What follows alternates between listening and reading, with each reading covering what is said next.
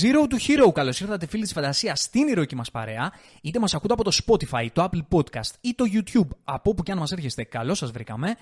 Είμαι ο Νίκος Ζέρβας, δίπλα μου έχω τη Μαριλένα Πανδρεοπούλου. Γεια σας, γεια σας. Και αυτός είναι ο Φαντασιακός Καφές, η εκπομπή μας, στην οποία μιλάμε για τις ταινίες και τις σειρές που είδαμε τον προηγούμενο μήνα, για τα νέα που διαβάσαμε αυτό το διάστημα και για τις ταινίες και τις σειρές που θα δούμε τον επόμενο μήνα.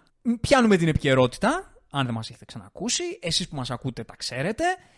Θα προσπαθήσουμε και από τούδε και στο εξής. Είμαστε πάρα πολύ αισιόδοξοι ότι θα τα καταφέρουμε, γιατί το έχουμε βάλει ως στόχο ο Φαντασιακός Καφές να γίνεται πρώτη εβδομάδα κάθε μήνα, να είναι μηνιαίος, να περιλαμβάνει όλα αυτά που μας απασχόλησαν τον προηγούμενο μήνα και όσα θα μας απασχολήσουν τον επόμενο μήνα, να έχουμε ένα χρονοδιάγραμμα τυπικό και να είμαστε κι εμείς τυπικοί με αυτό. Δεσμεύεσαι να το τηρήσουμε. Είμαι πολύ αισιόδοξος. Για πρώτη φορά είμαι αισιόδοξος ότι θα το καταφέρουμε, γιατί το έχουμε πλανάρει. Θα το προσπαθήσουμε. Ναι. Γενικά, στο Φαντασιακό Καφέ τα λέμε λίγο όλα.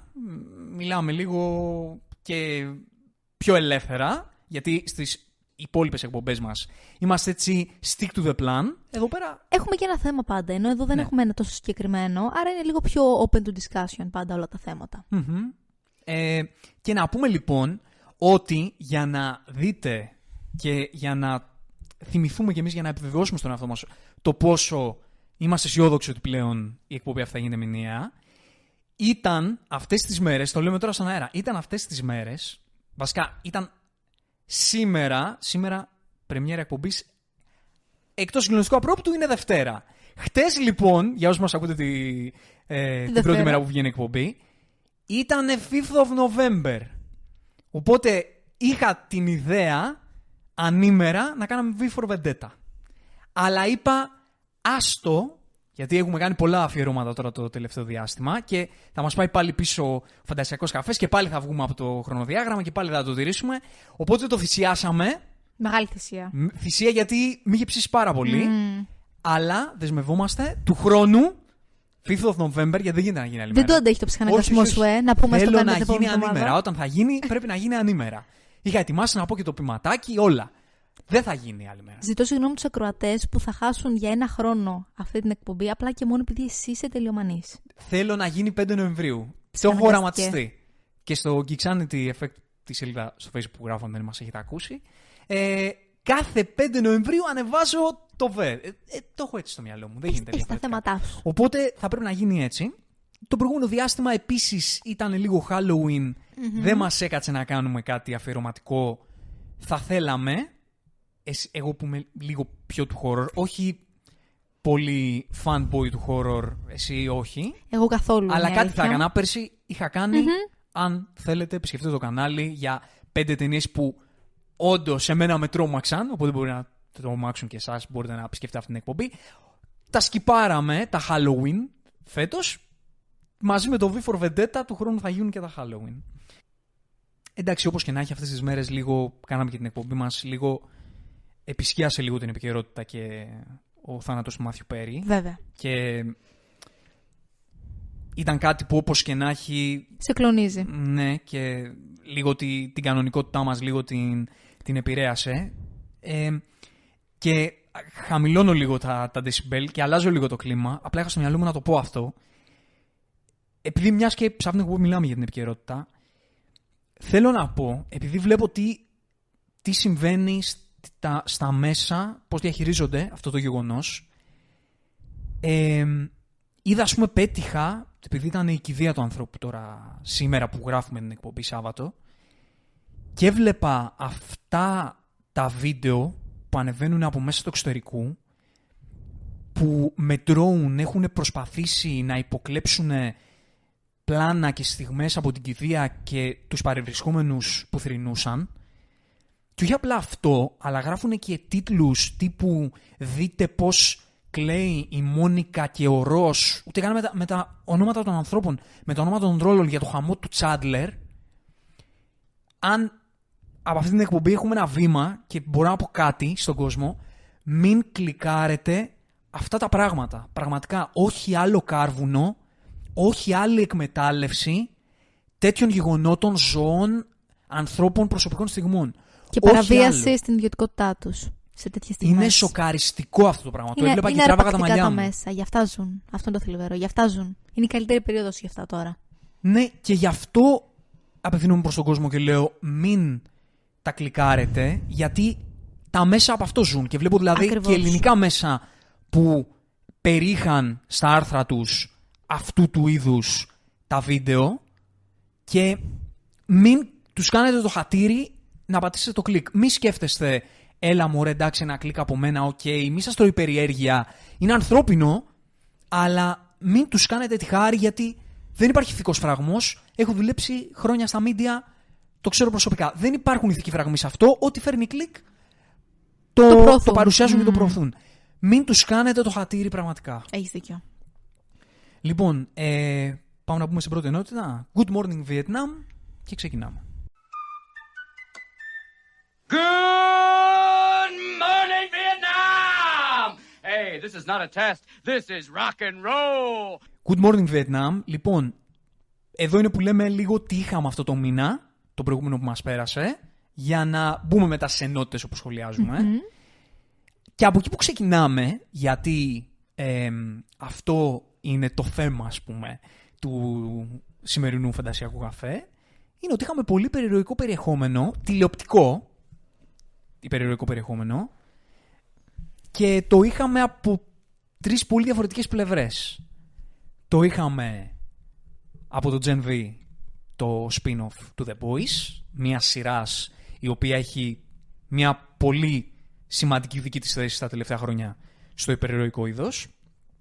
Είχαμε το Invincible που κάνει πρεμιέρα και μάλιστα δεύτερη σεζόν, και μάλιστα ήταν είχε πρεμιέρα την ίδια μέρα όπου ήταν και το σεζόν φινάλε του The Boys, του Gen V. Και αυτή είναι μια σειρά για την οποία θα μιλήσουμε σήμερα, και αυτή έχει μια πολύ δική της, πολύ σημαντική προσέγγιση στο περιεροϊκό είδος. Και απ' την άλλη είχαμε και το Loki που είχε το τέταρτο του επεισόδιο. Έχω χάσει λίγο το μέτρημα. Νομίζω είναι στο πέμπτο ή στο έκτο. Έχει προχωρήσει αρκετά, τόσο νομίζω. Πολύ προχώρησε. Mm-hmm. Βλέπετε πόσο πολύ παρακολουθούμε τον Loki. Οπότε θα έχει ένα ενδιαφέρον να δούμε και τι μας προσέφερε η πρώτη σεζόν του Gen V και πώς είδαμε την πρεμιέρα του Invincible. Πάντα χωρίς spoilers. Ό,τι λέμε στο Φαντασιακό Καφέ είναι χωρίς spoilers. Ποτέ δεν μιλάμε με spoilers. Ό,τι θέματα συζητάμε, άφοβα μπορείτε να τα παρακολουθήσετε όλα. Και είχαμε και τον Loki. Και μαζί με τον Loki είχαμε πάρα πολλά νέα για το που βρίσκεται το MCU και τι διεργασίες γίνονται στα εσωτερικά του MCU. Και αυτό το κοντράστ των τριών αυτών διαφορετικών πηγών υπερηρωικού περιεχομένου έχουν πολύ ενδιαφέρον προς συζήτηση και προς ανάλυση. Εμείς που είχαμε μια απόσταση από το υπερηρωικό είδος στο τελευταίο διάστημα, γιατί μιας που τα λέμε εδώ στο Φαντασιακό Καφέ, δεν θέλουμε να κάνουμε το οτιδήποτε να αναφέρομαστε σε πράγματα. Βασικά να κάνουμε θεματικές εκπομπές συγκεκριμένες. Στο Φαντασιακό Καφέ λέμε λίγο απ' όλα. Αλλά δεν θέλουμε να κάνουμε συγκεκριμένες θεματικές εκπομπές για πράγματα που δεν μας αρέσουν.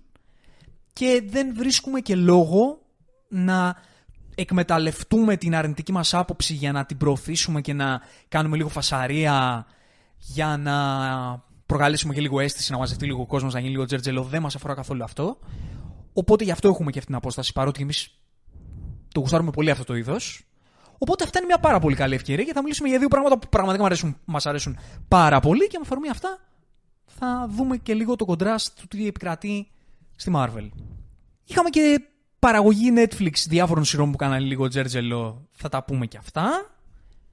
Και πριν ξεκινήσουμε, να σας θυμίσουμε ότι αν θέλετε να μας ακολουθήσετε ή να μας στηρίξετε, μπορείτε να το κάνετε με ένα follow αν μας ακούτε από το Spotify, και αν το έχετε κάνει ήδη μπορείτε να μας κάνετε ένα rating στο Spotify, και αν μας ακούτε από το YouTube μπορείτε να μας κάνετε μια εγγραφή, ένα subscribe στο κανάλι μας, και αν το έχετε κάνει μπορείτε να μας κάνετε ένα like στο βίντεο που βλέπετε, και βεβαίως για περισσότερο Zero to Hero στο Instagram, Zero to Hero Pod, μπορείτε να μας ακολουθήσετε εκεί, και βέβαια κάθε σας σχόλιο το διαβάζουμε και απαντάμε σε όλα σχεδόν, και μας αρέσει πάρα πολύ η συζήτηση και σας ευχαριστούμε πάρα πολύ, και από εδώ για όλα τα καλά λόγια που μας γράφετε και στο Instagram και στο YouTube, που κάποιοι φίλοι μας γράφουν και στο Spotify. Μπορείτε να μας γράφετε και στο Spotify. Οπότε, ό,τι ιδέα έχετε, ό,τι άποψη, πολλοί φίλοι γράφουν, ας πούμε, πολύ μεγάλες απόψεις και μας λένε με δισταγμό, μας συγχωρείτε για το σεντόνι. Όχι, παιδιά! Λατρεύουμε τα σεντόνια. Να μην μας λέτε, συγγνώμη, όλες σας απόψεις, όσο μεγάλες και αν είναι, τις θέλουμε να μας τις, τις λέτε και να τις συζητάμε. Αυτά. Πάμε να τα πιάσουμε. Showtime. Showtime, λοιπόν, αυτή είναι η ενότητα της εκπομπής που πιάνουμε ένα-ένα όσα είδαμε το προηγούμενο διάστημα, τον προηγούμενο μήνα, γιατί έτσι θέλουμε να το διαχωρίζουμε πλέον σε μηνιαίο περιεχόμενο. Δεσμεύτηκες και επίσημα πλέον. Ναι. Αυτό ήταν, τελείωσε. Εγώ δεσμευτεί, δεν άλλαξε αυτό. Και πάμε να το πιάσουμε από τα υπερηρωικά. Πάμε. Λοιπόν, Gen V Invincible. Εγώ λέω να ξεκινήσουμε με Invincible, που ακόμη δεν έχουμε πολύ περιεχόμενο για να πούμε. Mm-hmm. Και μετά συνεχίζουμε με Gen V. Ωραία. Invincible. Είδαμε την πρεμιέρα. Μόλις. Ναι. Το Invincible, εδώ τώρα παρένθεση, το Invincible έκανε πρεμιέρα αυτό το μήνα, το Νοέμβρη, αλλά επειδή ήταν αρχές και το προλάβαμε, το σχολιάζουμε γιατί μας έδαινε λίγο θεματικά. Κανονικά θα σχολιάζουμε ό,τι συμβαίνει στον προηγούμενο μήνα. Έκανε πρεμιέρα η σειρά, animated σειρά, υπερηρωική του Robert Kirkman, που είναι producer στη σειρά, είναι και δικό του το comic book. Και είδαμε την πρεμιέρα της δεύτερης σεζόν, με πολύ ωραίο cast, Steven Yeun, J.K. Simmons, Sandra Oh, πολύ ωραίο cast. Την πρώτη σεζόν τη λατρέψαμε. Και έχουν περάσει ήδη 2 χρόνια από τότε, το πιστεύεις? Ναι. Τρομερό. Την απολαύσαμε την πρώτη σεζόν. Ήταν ανάσα για το υπερηρωικό είδος. Καταπληκτική. Και κάτι φρέσκο. Mm-hmm. Πολλοί όσοι έχουν διαβάσει δηλαδή το comic book, το περιέγραφαν με διθυραμβικά σχόλια και ήταν πάρα πολύ ψημένοι για την animated μεταφορά. Είναι πιστό όπως έχεις ακούσει? Είναι πιστό όπως έχεις ακούσει η μεταφορά? Νομίζω αρκετά. Ωραία. Και πήραμε τη δεύτερη σεζόν, που όσοι είδαμε την πρώτη σεζόν και αντιληφθήκαμε για ποιο λόγο τα σπάει αυτή η ιστορία, είδαμε και την πρώτη σεζόν, το πρώτο επεισόδιο της δεύτερης σεζόν, και θα ξεκινήσω όπως ένα, να μου πεις πρώτον τη γενική σου ιδέα για το Invincible και δεύτερον πώς φάνηκε η πρεμιέρα. Κοίτα, το Invincible μου αρέσει πάρα πολύ. Την πρώτη σεζόν δεν είχα ξεκινήσει από όταν πρώτο κυκλοφόρησε το πρώτο επεισόδιο. Νομίζω είχαν βγει τα περισσότερα και θυμόμαι τα είχα δει όλα σε 2-3 μέρες. Ήταν τρομερό το binge αυτό που έκανα. Μου άρεσε πάρα πολύ. Είναι πραγματικά, όπως είπες και εσύ, μια ανάσα. Ήταν δηλαδή. Και ακόμη είναι ίσως για το υπερηρωικό είδος. Είναι κάτι πραγματικά διαφορετικό. Έχει κάτι ενήλικο, αλλά και ταυτόχρονα απίστευτα γκίκι, το οποίο ταιριάζει πάρα πολύ με το ύφος και με το πώς γενικότερα πάει η τάση στο συγκεκριμένο genre. Κοίτα, να σου πω την αλήθεια, δεν θυμόμουν τίποτα από την πρώτη σεζόν. Γι' αυτό λόγο πραγματικά χρειάστηκε το μικρό recap πριν το επεισόδιο. Θα σου πω το εξής. Έτσι όπως στήθηκε μέχρι τώρα το πρώτο επεισόδιο της δεύτερης σεζόν, το οποίο ήταν αρκετά ξεκάθαρο ως προς το πού ακριβώς θέλει να κατάληξει και ποια θα είναι η κατεύθυνση του θεματολογικά, μου άρεσε πάρα πολύ. Πραγματικά με έκανε να θυμηθώ για ποιο λόγο μου άρεσε αυτή η σειρά και πόσο πολύ θα μας κρατήσει. Και είμαι πάρα πολύ περίεργη να δω πώς θα συνεχίσει. Εγώ θα πω ότι το Invincible και στην πρώτη σεζόν και ξεκινώντας τώρα τη δεύτερη, αρχικά εσύ είπες μου θύμισε γιατί μου αρέσει αυτή η σειρά. Mm-hmm. Εγώ θα πω ότι μου θύμισε γιατί μου αρέσει το περιεροϊκό είδος. Ωραίο. Γιατί το Invincible, θα σου πω, σε σχέση με το Boys, το franchise του Boys που συμπεριλαμβάνεται και το Gen V, γιατί το Gen V, να το πούμε από τώρα, είναι προέκταση του The Boys σε κάθε επίπεδο. Εννοείται. Είναι λες και βλέπεις μία filler σεζόν The Boys. Ακριβώς. Όχι filler βασικά, ψέματα. Ένα παράλληλο storyline του The Boys. Θα μπορούσε να είναι κομμάτι του The Boys, ναι. Εντελώς και να μην υπάρχει καμιά διαφοροποίηση. Ακριβώς. Απλά είναι μια ιστορία παράλληλη με άλλους ήρωες. Με άλλους ήρωες που το βλέπουμε σε μια άλλη σειρά. Όχι μάλλον, με άλλους ήρωες πάνω στο ίδιο storyline όμως, στο ίδιο lore. Ναι, αλλά οι πρωταγωνιστές είναι άλλοι. Ναι, το εξηγώ απλά στον κόσμο που μπορεί να μην το έχει δει. Η διαφορά του Invincible με το The Boys είναι ότι το The Boys σου δίνει μια άλλη κατεύθυνση εντελώς για το υπερηρωικό είδος, μια κατεύθυνση στην οποία την είχαμε ανάγκη και είναι το τώρα. Είναι η φυσική εξέλιξη, κατά τη γνώμη τη δική μου, του υπερηρωικού είδους θεματικά στη δεκαετία του 2020. Και θα το εξηγήσουμε μετά πώς συμβαίνει αυτό. Υπάρχει και ολόκληρη εκπομπή για το The Boys σε αυτό το κανάλι. Μπορείτε να τρέξετε να τη δείτε. Δεν μιλάμε με facts, μιλάμε γιατί είναι, κατά τη γνώμη τη δική μας, η καλύτερη υπερηρωική σειρά τηλεοπτική ever. Το Invincible δεν είναι αυτό. Το Invincible καταπιάνεται ακριβώς με τις θεματικές που γνωρίζουμε, που απασχολούν το υπερηρωικό είδος. Έχει και συγκεκριμένα storylines, συγκεκριμένα κομμάτια πλοκής που αφορούν πολύ το υπερηρωικό είδος και τα βλέπουμε συχνά στο υπερηρωικό είδος. Ίσως με την πιο παραδοσιακή έννοια. Δηλαδή είναι πολύ παραδοσιακές θεματικές που αφορούν το υπερηρωικό είδος. Ακριβώς. Και το κάνει γαμάτα. Τέλεια. Το κάνει πολύ καλύτερα από ό,τι το κάνουν άλλες πηγές υπερηρωικού περιεχομένου, ας πούμε αυτή την λέξη, τα τελευταία χρόνια. Δεν θα πω γενικά, τα τελευταία χρόνια. Οπότε το Invincible είναι πραγματικά η σειρά που μου θυμίζει γιατί γουστάρω το υπερηρωικό είδος. Μας δίνει να συνειδητοποιήσουμε αλλά και να ανακαλύψουμε το γεγονός ότι αυτές οι θεματικές, οι ίδιες που απασχολούν το υπερηρωικό είδος, ακόμα έχουν πράγματα να δώσουν, μπορούν να δώσουν άλλα πράγματα, δεν έχουν ξεπεραστεί, και επειδή υπάρχει αυτή η συζήτηση για το κατά πόσο το υπερηρωικό είδος μπορεί να είναι ξεπερασμένο ή μπορεί να έχει κουράσει, θα πατήσω πάνω σε αυτό που έχει πει ο ηγέτης μας, αρχηγός μας, πρόεδρος μας, James Gunn. Είχες πολλές εβδομάδες να το αναφέρεις. Όχι πολλές. Αρκετές. Δεν νομίζω, όχι. Είχες αρκετές. Okay. Ο άνθρωπος πάνω στον οποίο έχουμε την ελπίδα μας για το μέλλον του περιεροϊκού είδους.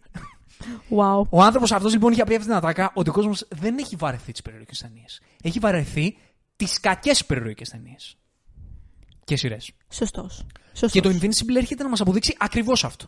Και το The Boys, απλά επειδή το The Boys πραγματικά είναι μια άλλη εκδοχή και του περιεροϊκού είδους. Και είναι μια κατηγορία από μόνη της. Δεν νομίζω ότι μπορείς να το συγκρίνεις με όλες τις υπόλοιπες πηγές, super hero stuff. Ναι, γιατί ξέρεις τι, είναι αυτό το catchphrase με το οποίο το ίδιο το The Boys μαρκέταρε τον εαυτό του. Το The Boys είναι για αυτούς που γουστάρουν το περιεροϊκό είδος, αλλά είναι και ίσως ακόμα περισσότερο για αυτούς που δεν γουστάρουν το περιεροϊκό είδος. Όντως. Το Invincible είναι για αυτούς που γουστάρουν το περιεροϊκό είδος. Και για αυτούς που το ξέρουν από τις ρίζες του. Και έρχεται και για να κάνει πολλές μετααναφορές σε ό,τι μας έχει προσφέρει το περιεροϊκό είδος μέχρι τώρα, αλλά και για να σου πει, λοιπόν, υπερηρωικό είδος, αυτές τις θεματικές, με αυτά ασχολούμαστε, αυτά γουστάρουμε, αυτά θα κάνουμε, αλλά θα τα κάνουμε καλύτερα. Θα τα αναβαθμίσουμε. Και θα το κάνουμε και με την αισθητική, την βαθιά comic book animated, έχει το καφρο χιούμορ, είναι R-rated, okay. Δεν είναι παραδοσιακό υπερηρωικό είδος με την kids friendly έννοια, αλλά είναι παραδοσιακό υπερηρωικό είδος στη βάση του, στις θεματικές του. Και κάνει αυτά τα πράγματα, τα εξελίσσει, τα αναβαθμίζει, σου δίνει γαμάτες σκηνές, σου δίνει πολύ ουσιαστικά storylines, σου δίνει character development, σου δίνει universe building, πολύ ενδιαφέρον, βέβαια. Σου δίνει αγωνία, σου ωραία δίνει δράση. Περιέργεια. Ωραία δράση. Πολύ ωραία δράση, φαντασία, εξυπνάδα, σου δίνει όλα αυτά με έναν τρόπο που πραγματικά απολαμβάνεις να το παρακολουθείς.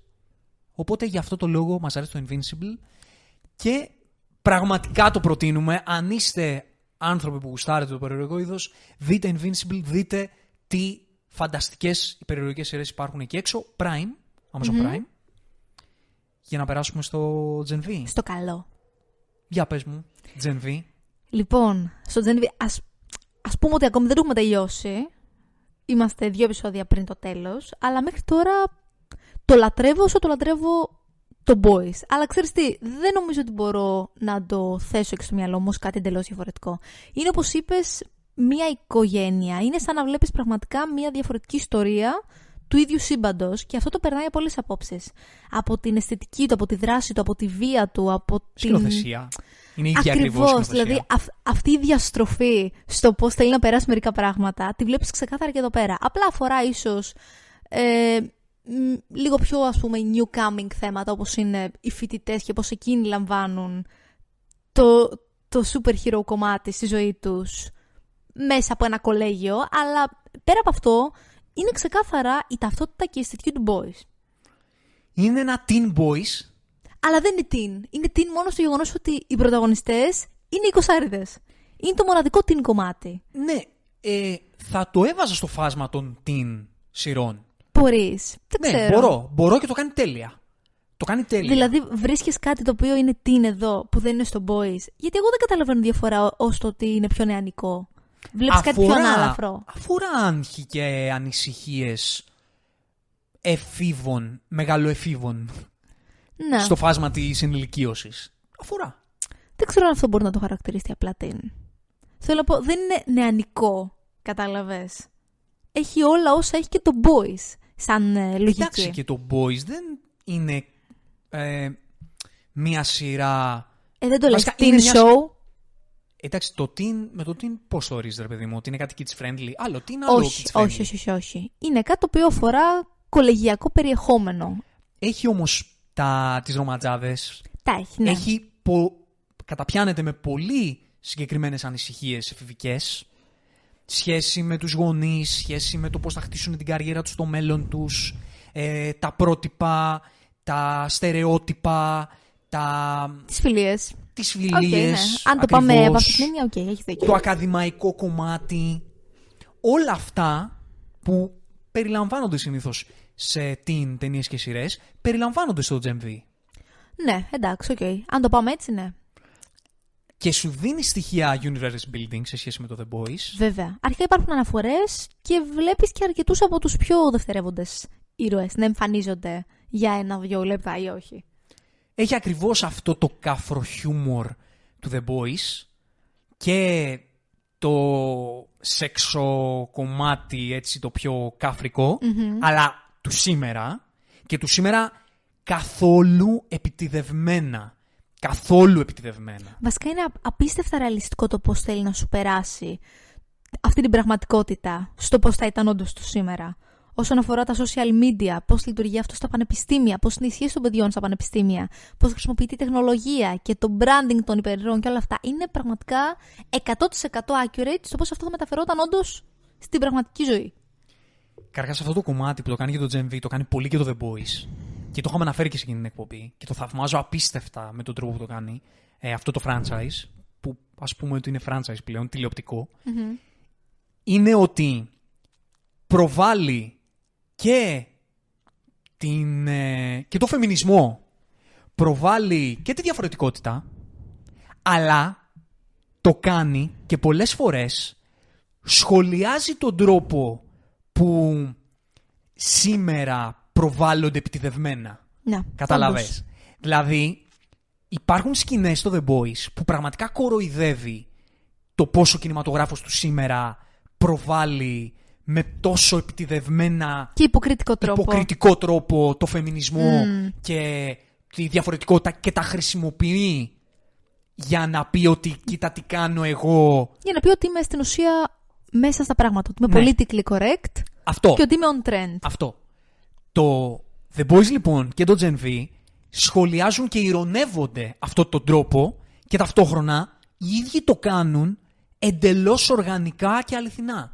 Δηλαδή είναι σαν να σου λέει, κοίτα τι κάνουν αυτοί, κοίτα με πόσο ώρες, όπως το πες, υποκριτικό τρόπο προβάλλουν αυτές τις θεματικές, και εγώ το κάνω σαν να μην τρέχει κάτι. Ακριβώς. Γιατί απλά δεν το προβάλλω με την έννοια δες αυτό είναι καλό, σου βγάζω μια αλήθεια μέσα από αυτό το πράγμα. Χωρίς να σου λέω, ξέρω εγώ, fame power, πάμε όλοι μαζί, τι ωραία, τι καλά. Ακριβώς. Ξέρεις. Ακριβώς. Και ταυτόχρονα έχει και δράση, έχει και ωραία πλοκή, έχει ωραίους χαρακτήρες. Ακριβώς, και επίσης πάρα πολύ ωραίες ερμηνείες. Όλα τα παιδιά είναι εξαιρετικοί ηθοποιοί. Ναι, αγωνία, πάνω ακριβώς στη βάση της πλοκής του The Boys. Και γενικά πάνω στο ίδιο storyline. Ναι. Ακριβώς που αφορά και το The Boys και συνδέεται άρρηκτα. Και σετάρει και την επόμενη σεζόν The Boys. Αλλά όλο διαδραματίζεται όντως, ξέρεις, στο κολεγιακό ζήτημα. Δηλαδή, μιλάμε για μια παρέα παιδιών που είναι φοιτητές. Όλα είναι γύρω από αυτή τη σφαίρα. Το Gen V και το The Boys πραγματικά μας δίνουν ένα μέρος που πραγματικά θέλω να το δω να εξελίσσεται και να συνεχίζει. Είναι βασικά μια μια γωνιά του περιηρωικού είδους που θέλω να είμαι εκεί. Αισθάνομαι ότι αυτό είναι το μέλλον. Εκεί είναι το υπερηρωικό είδος του σήμερα. Εκεί πρέπει να είναι. Και ξέρεις τι μου αρέσει, το γεγονός ότι είμαι σίγουρη ότι όταν αυτές οι δύο σειρές ξεκίνησαν την. Τρεις, αν βάλουμε και τον Boys. Βασικά πάνω απ' όλα το The Boys. Ξεκίνησαν την παραγωγή. Έχω την αίσθηση ότι έλεγαν οι δημιουργοί ότι δεν θα γίνει και τόσο πετυχημένο, δεν θα γίνει και τόσο πολύ viral. Θα είναι ίσως το λίγο πιο alternative κομμάτι του super hero genre. Και είναι τρομερό το πόσο πολύ ο κόσμος το αγκάλιασε. Mm-hmm. Και το gimmick αυτό που έχει το περιηρωικό είδος το κάνω λίγο απ' όλα. Το έχω και συναισθηματισμό, έχω και δράμα, έχω και χιούμορ, έχω και δράση. Το The Boys το κάνει με την απόλυτα σωστή ισορροπία. Με την απόλυτα σωστή. Δηλαδή, αυτό το πράγμα για το οποίο κατακρίνουμε τη Marvel και λέμε «Α, η Marvel θέλει να τα έχει όλα, να τα κάνει όλα». Ναι, αλλά το κατακρίνουμε επειδή δεν το κάνει σωστά. Δεν το κάνει καλά. Το The Boys το κάνει αυτό το πράγμα, το να τα συμπεριλαμβάνει όλα, και το κάνει άψογα. Και χωρίς να σε μπουκώνει. Με υπερβολικά πολλές θεματικές, με υπερβολικά πολύ συναίσθημα. Δηλαδή είναι όλα στη σωστή αναλογία. Και έχει πολύ δράμα. Έχει βέβαια. Βαρύ δράμα. Βέβαια έχει. Πολύ βαρύ δράμα. Και ταυτόχρονα, αν δώσεις έτσι μια ταμπέλα ύφους της σειράς, λες ότι είναι έως κομική. Ναι, αλλά θα μπορείς να τη χαρακτηρίσεις κομική. Ξέρεις ποιο είναι το ιδιαίτερο? Επειδή και πάλι αυτό που πραγματεύεται έχει ένα βάρος και έτσι όπως το βλέπεις εσύ, αλλά περισσότερο όταν σε προβληματίζει για το πώς αυτά όντως θα συνέβαιναν ακριβώς έτσι στον δικό μας κόσμο. Εμένα προσωπικά με κάνει να μην μπορώ να δω πάρα πολλά επεισόδια μαζεμένα. Δηλαδή είναι τόσο μπουχτιστικά και χορταστικά που δεν είναι μια σειρά που θα μπορούσα να μπιντζάρω εύκολα. Δεν θα κάτσω δηλαδή ποτέ να δω 5 επεισόδια Boys ή 5 επεισόδια Gen V μαζεμένα. Mm-hmm. Δεν ξέρω αν καταλαβαίνεις τι εννοώ. Καταλαβαίνω τι εννοείς. Δεν είναι ανάλαφρη δηλαδή ως περιεχόμενο. Όχι, δεν είναι ανάλαφρη. Γιατί ώρες-ώρες σε πιάνει ψυχή σου. Και ας έχει αστεία, γιατί εξακολουθεί και ξέρεις, δημιουργεί μια δραματική κατάσταση. Mm-hmm. Και ταυτόχρονα γι' αυτό αναφέρω ότι είναι η φυσική εξέλιξη του περιηρωικού είδους, γιατί αυτό που λέμε ότι προσπαθεί με κάποιο ρεαλιστικό τρόπο να σου δείξει πώς θα ήταν οι περίρωες στο σήμερα, δεν ξέρω αν σου δείχνει ρεαλιστικά το πώς θα ήταν οι περίρωες του σήμερα. Ξέρεις τι δείχνει όμως πολύ ρεαλιστικά? Πώς θα ήταν αν υπήρχαν άνθρωποι με τέτοιες ικανότητες στο σήμερα, στην πραγματικότητα. Ναι. Δηλαδή ότι αν υπήρχαν άνθρωποι εκεί έξω που μπορούσαν να πετάνε φωτιές από τα χέρια τους, καταλάβεις ότι μπορούσαν να είχαν κάποια σχοριά, ας πούμε. Ναι, σωστά. Και το οποίο το βλέπεις εδώ. Ακριβώς. Δεν υπάρχει το συγκεκριμένο πράγμα που είπα. Αν δεν έχετε δει, δεν spoiler. Αυτό που είπα δεν υπάρχει κάπου. Αλλά υπάρχουν αντίστοιχα πράγματα. Ακριβώς. Το ότι όταν υπάρχουν άνθρωποι που έχουν αυτές τις δυνατότητες, πολλές φορές ακόμα είτε κατά λάθος είτε με τη βούλησή τους θα το χρησιμοποιούσαν με τρόπους τραγικούς, που θα είχαν απίστευτες απώλειες. Και θα το χρησιμοποιούσαν σε πολλά κομμάτια της ζωής τους που δεν θα μπορούσαμε να φανταστούμε. Δεν είχαμε μπει σε διαδικασία να σκεφτούμε ποτέ. Πολύ σωστό αυτό. Από το σεξ μέχρι το να κάνουν φάρσες, μέχρι το να πετύχουν μικροπράγματα της καθημερινότητάς τους. Γι' αυτό λέω ότι είναι η φυσική εξέλιξη του περιηρωικού είδους. Χωρίς φυσικά να πιστεύω ότι το περιηρωικό είδος θα έπρεπε να είναι μόνο κάτι σαν το The Boys. Όχι. Σε καμία του περίπτωση. Είναι κάτι πολύ ξεχωριστό, ναι. Και δεν χρειάζεται και κάτι διαφορετικό. Ενώ δεν χρειάζεται να βγει άλλο The Boys. Όχι, αλλά είναι μια κατεύθυνση. Καταλαβαίνω τι θέλεις να πεις. Απλά ξέρεις, η συγκεκριμένη αισθητική δεν νομίζω ότι μπορεί κάποιος να την αναδημιουργήσει. Είναι κάτι πολύ συγκεκριμένο. Όχι. Δεν θα θέλαμε να αντιγράψει κανείς κάτι αντίστοιχο, αλλά θα θέλαμε να κινηθεί προς μια πλευρά λογική που θα έμπαινε σε διαδικασία να σκάψει τις θεματικές που περικλείουν, περιτριγυρίζουν το είδος αυτό. Mm-hmm. Ναι, εντάξει. Σε αυτό έχεις δίκιο. Και εδώ το κάνει. Βέβαια. Δηλαδή έχουμε την έννοια υπερήρωας. Τι μπορούμε να κάνουμε με αυτό? Τι storylines μπορούμε να δημιουργήσουμε με βάση αυτό? Οι ιστορίες και του Invincible και του The Boys με πολύ διαφορετικό τρόπο κάνουν ακριβώς αυτό. Και πραγματικά σε κάνουν να αγαπάς το είδος, και να συνειδητοποιείς ότι έχει να δώσει πράγματα. Θα έχει συνεχώς να δώσει πράγματα. Γιατί η έννοια υπερήρωας και οι δυνατότητες που περικλείει δεν είναι κάτι μονομερές. Μπορεί να γίνει πολλά διαφορετικά πράγματα. Ακριβώς. Αυτό εξαρτάται και από τη δημιουργικότητα του καθενός. Του κάθε δημιουργού δηλαδή. Ναι. Οπότε είναι δύο σειρές που τις λατρεύουμε και είναι οι δύο σειρές που για μένα τρέχουν το είδος σήμερα. Ναι, αναμφίβολα. 2020, φθινόπωρο, λίγο πριν το χειμώνα του 2023, οι δύο σειρές αυτές είναι το υπερηρωικό είδος, είναι μια γωνιά υπερηρωικού είδους που μας κάνει να περνάμε καλά και έχει να πει πράγματα για το είδος. Και αυτή την περίοδο έχουμε και το Loki. Έχει full black όπως το έθεσες. Ναι. Είδες καθόλου? Όχι. Γι' αυτό σε ρώτησα, το ξέρω, αλλά ήθελα να το πεις. Όχι, εγώ είδα το πρώτο επεισόδιο. Και να σου πω κάτι. Δεν είναι κακό. Από όσο έχω διαβάσει, αυτό ακούω γενικά να λένε. Ναι. Αλλά ξέρεις ποιο είναι το θέμα? Δεν σε τραβάει. Δεν με νοιάζει. Ούτε εμένα. Δεν με νοιάζει. Ούτε εμένα, δυστυχώς. Καταλάβες.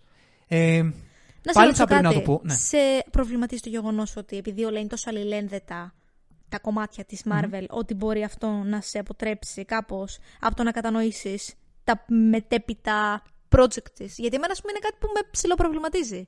Γιατί δεν θέλω να σταματήσω να βλέπω πράγματα του MCU. Και ξέρω ότι το Loki από την αρχή της δημιουργίας του ήταν ένα πολύ σημαντικό κομμάτι του πώς κτίζεται το σύμπαν. Όλο και περισσότερο. Να σου πω κάτι. Να σου απαντήσω με μία λέξη. Να. Χαίστηκα. Χαίστηκες. Είναι λίγο θλιβερό να το λέμε αυτό.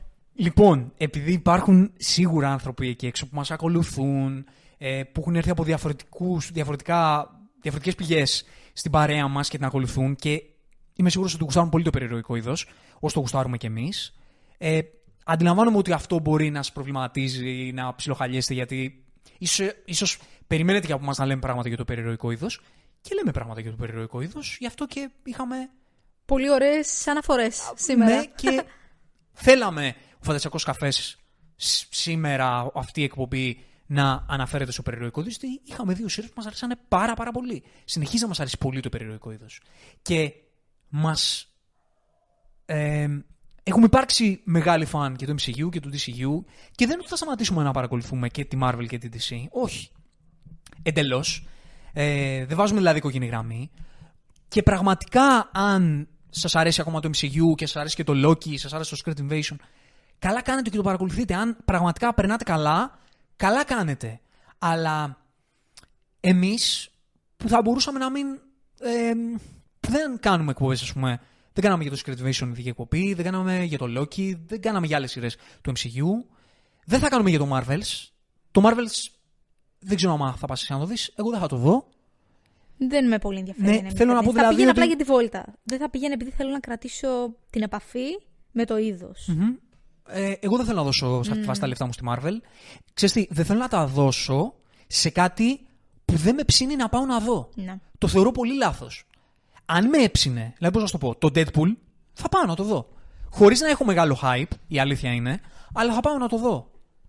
Το Echo, θα μιλήσουμε μετά για το τρέιλερ του Echo, θα κάτσω να το δω με αρκετά θετική διάθεση. Εντάξει, κοίτα, δεν είμαι πάντα της άποψης ότι πρέπει να δίνεις τα λεφτά σου σε κάτι που 100% σε ψήνει. Ας πούμε, εγώ στο παρελθόν έχω πάει πολλές φορές σινεμά απλά επειδή θα περάσω καλά. Γιατί να μην δω κάτι άλλο? Και την μπορεί απλά να θες να πας να περάσεις καλά, να δεις μια ταινία χαλαρά. Θέλω να πω ότι υπάρχει και αυτό σαν πιθανότητα. Δεν έχεις πάει ποτέ να δεις μια ταινία η οποία δεν οτιέγεσαι να τη δεις, αλλά λες καλά θα περάσω. Θα τη χαζέψω, ας πούμε. Κάτι με ψήνει για να πάω να τη δω αυτή. Υπάρχει κάτι που με ψήνει. Ναι. Εγώ αμφιβάλλω να θα περάσω. Okay. Όχι, και ξέρεις, για να έρθω πάνω σε αυτό που λες. Αμφιβάλλω θα περάσω καλά βλέποντας το Marvel. Αυτό είναι άλλο. Καταλαβες. Μα αυτό είναι το θέμα. Κοίτα, και εμένα δεν με ψήνει από το τρέιλερ. Αν πίστευα. Ναι, το Deadpool, που έχω μεγάλες ανησυχίες για το πώς θα εξελιχθεί αυτό το πράγμα, πιστεύω θα περάσω καλά. Και γι' αυτό θα πάω να το δω. Δηλαδή, δεν είμαι της άποψης του να κάνουμε μπάρκο στη Marvel επειδή τώρα δεν μας αρέσει επί τούτου.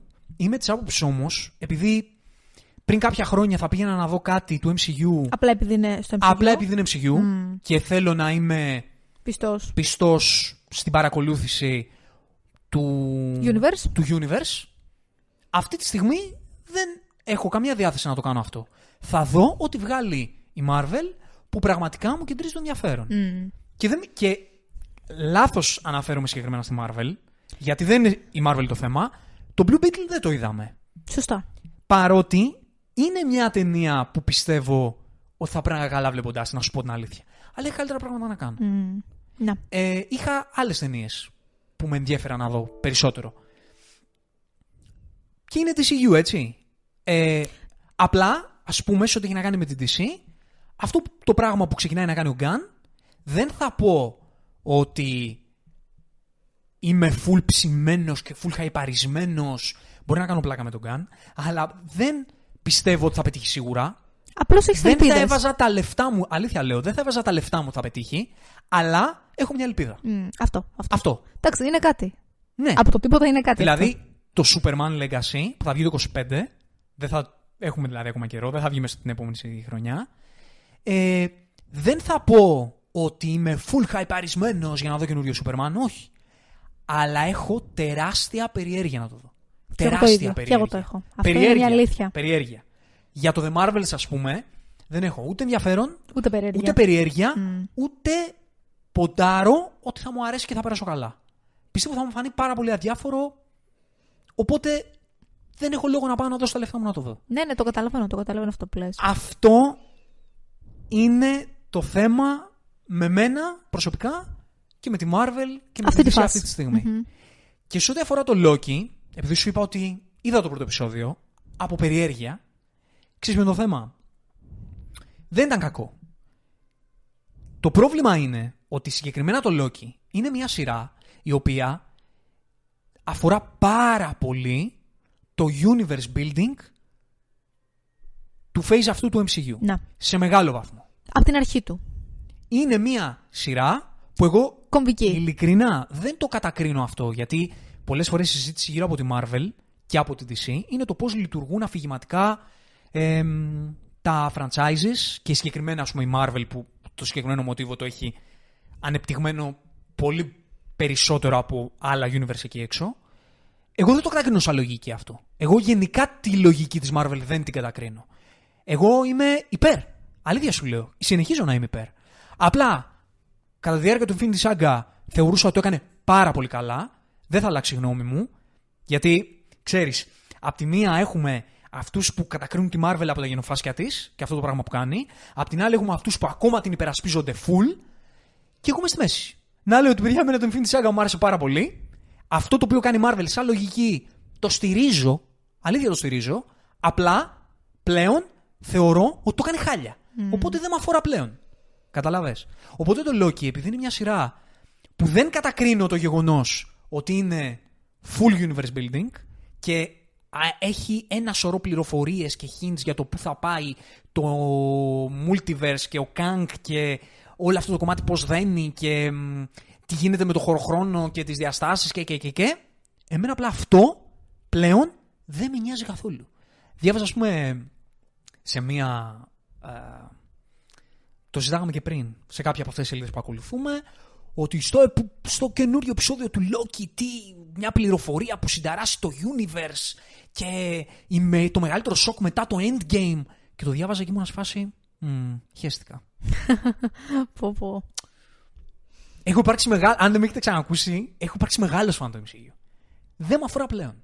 Το universe building, αν κάνει πράγματα τα οποία έχουν μια άλλη ρότα η οποία δεν αφορά το universe building, μπορεί και να με απασχολήσουν. Δεν είμαι βέβαιος γι' αυτό, αλλά μπορεί και να με απασχολήσουν. Αυτό θα φανεί στο μέλλον.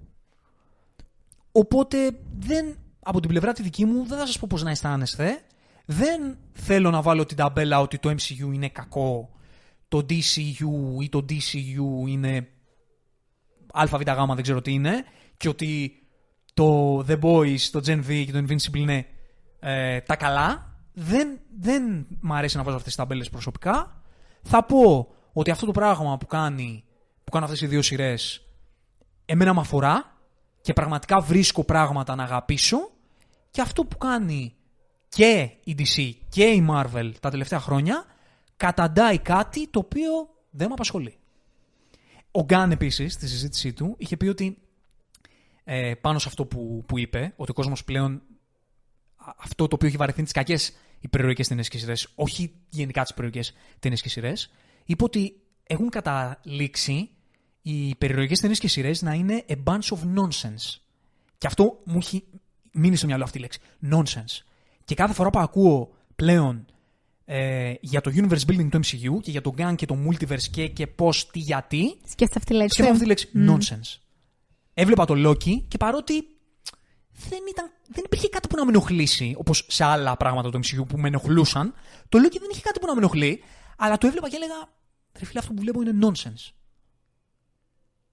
Δεν έχει να κάνει καν με το Loki αυτό που βλέπω. Δεν αφορά καν το lore του, την ιστορία του, γιατί ο Loki με αφορά πάρα πολύ σαν χαρακτήρας. Και ο Hiddleston είναι γαμάτος. Είναι καταπληκτικός. Κοίτα, και η πρώτη σεζόν, παρόλο που πρωταγωνιστούσε, δεν τον αφορούσε 100%. Δηλαδή ήταν ξεκάθαρο ότι ο ρόλος της σειράς από την αρχή ήταν το πώς θα κτίσει το σύμπαν, πώς θα σου περάσει μηνύματα και πώς θα είναι τόσο κομβικό σημείο της νέας φάσης. Πλέον δεν είναι νέα, αλλά κατάλαβες. Όχι, απλά... ήταν πιο ξεκάθαρο. Τότε με αφορούσε περισσότερο το universe building του MCU. Στο λέω πολύ ψυχρά. Σου άρεσε η πρώτη σεζόν? Του λέω εκεί. Mm-hmm. Ναι, γιατί με έψινε να ανακαλύψω τι θα γίνει με το universe building και το face. Μάλιστα, οκ. Okay. Αν απλά δεν τώρα με ενδιέφερε αυτό το κομμάτι, θεωρώ ότι δεν θα μου άρεσε η σειρά. Αν και είχε 2-3 moments, 2-3 κομματάκια που πραγματικά άξιζαν. Αλλά σαν σύνολο, αν δεν με ενδιέφερε το που θα καταλήξει το storyline του face, θεωρώ ότι θα μου έμενε αρκετά διάφορο.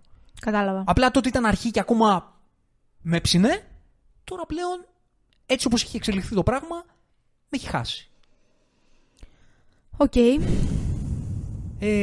Και όταν θα φτάσουμε στην επόμενη ενότητα που έχει να κάνει με τα νέα, θα αναφέρω μερικά πράγματα για τη Marvel γενικά, γιατί ό,τι συζητήσαμε τώρα έχει να κάνει με ό,τι έχουμε πάρει ήδη και όχι με το τι συμβαίνει μέσα στο MCU και στο Marvel Studios και τι κάνει ο Φάγκη και πώς τα βλέπει τα πράγματα. Αυτή είναι μια άλλη συζήτηση. Θα την κάνουμε σε λίγο. Για τώρα μιλάμε για ό,τι έχουμε πάρει. Αυτά, θες να προσθέσεις κάτι άλλο?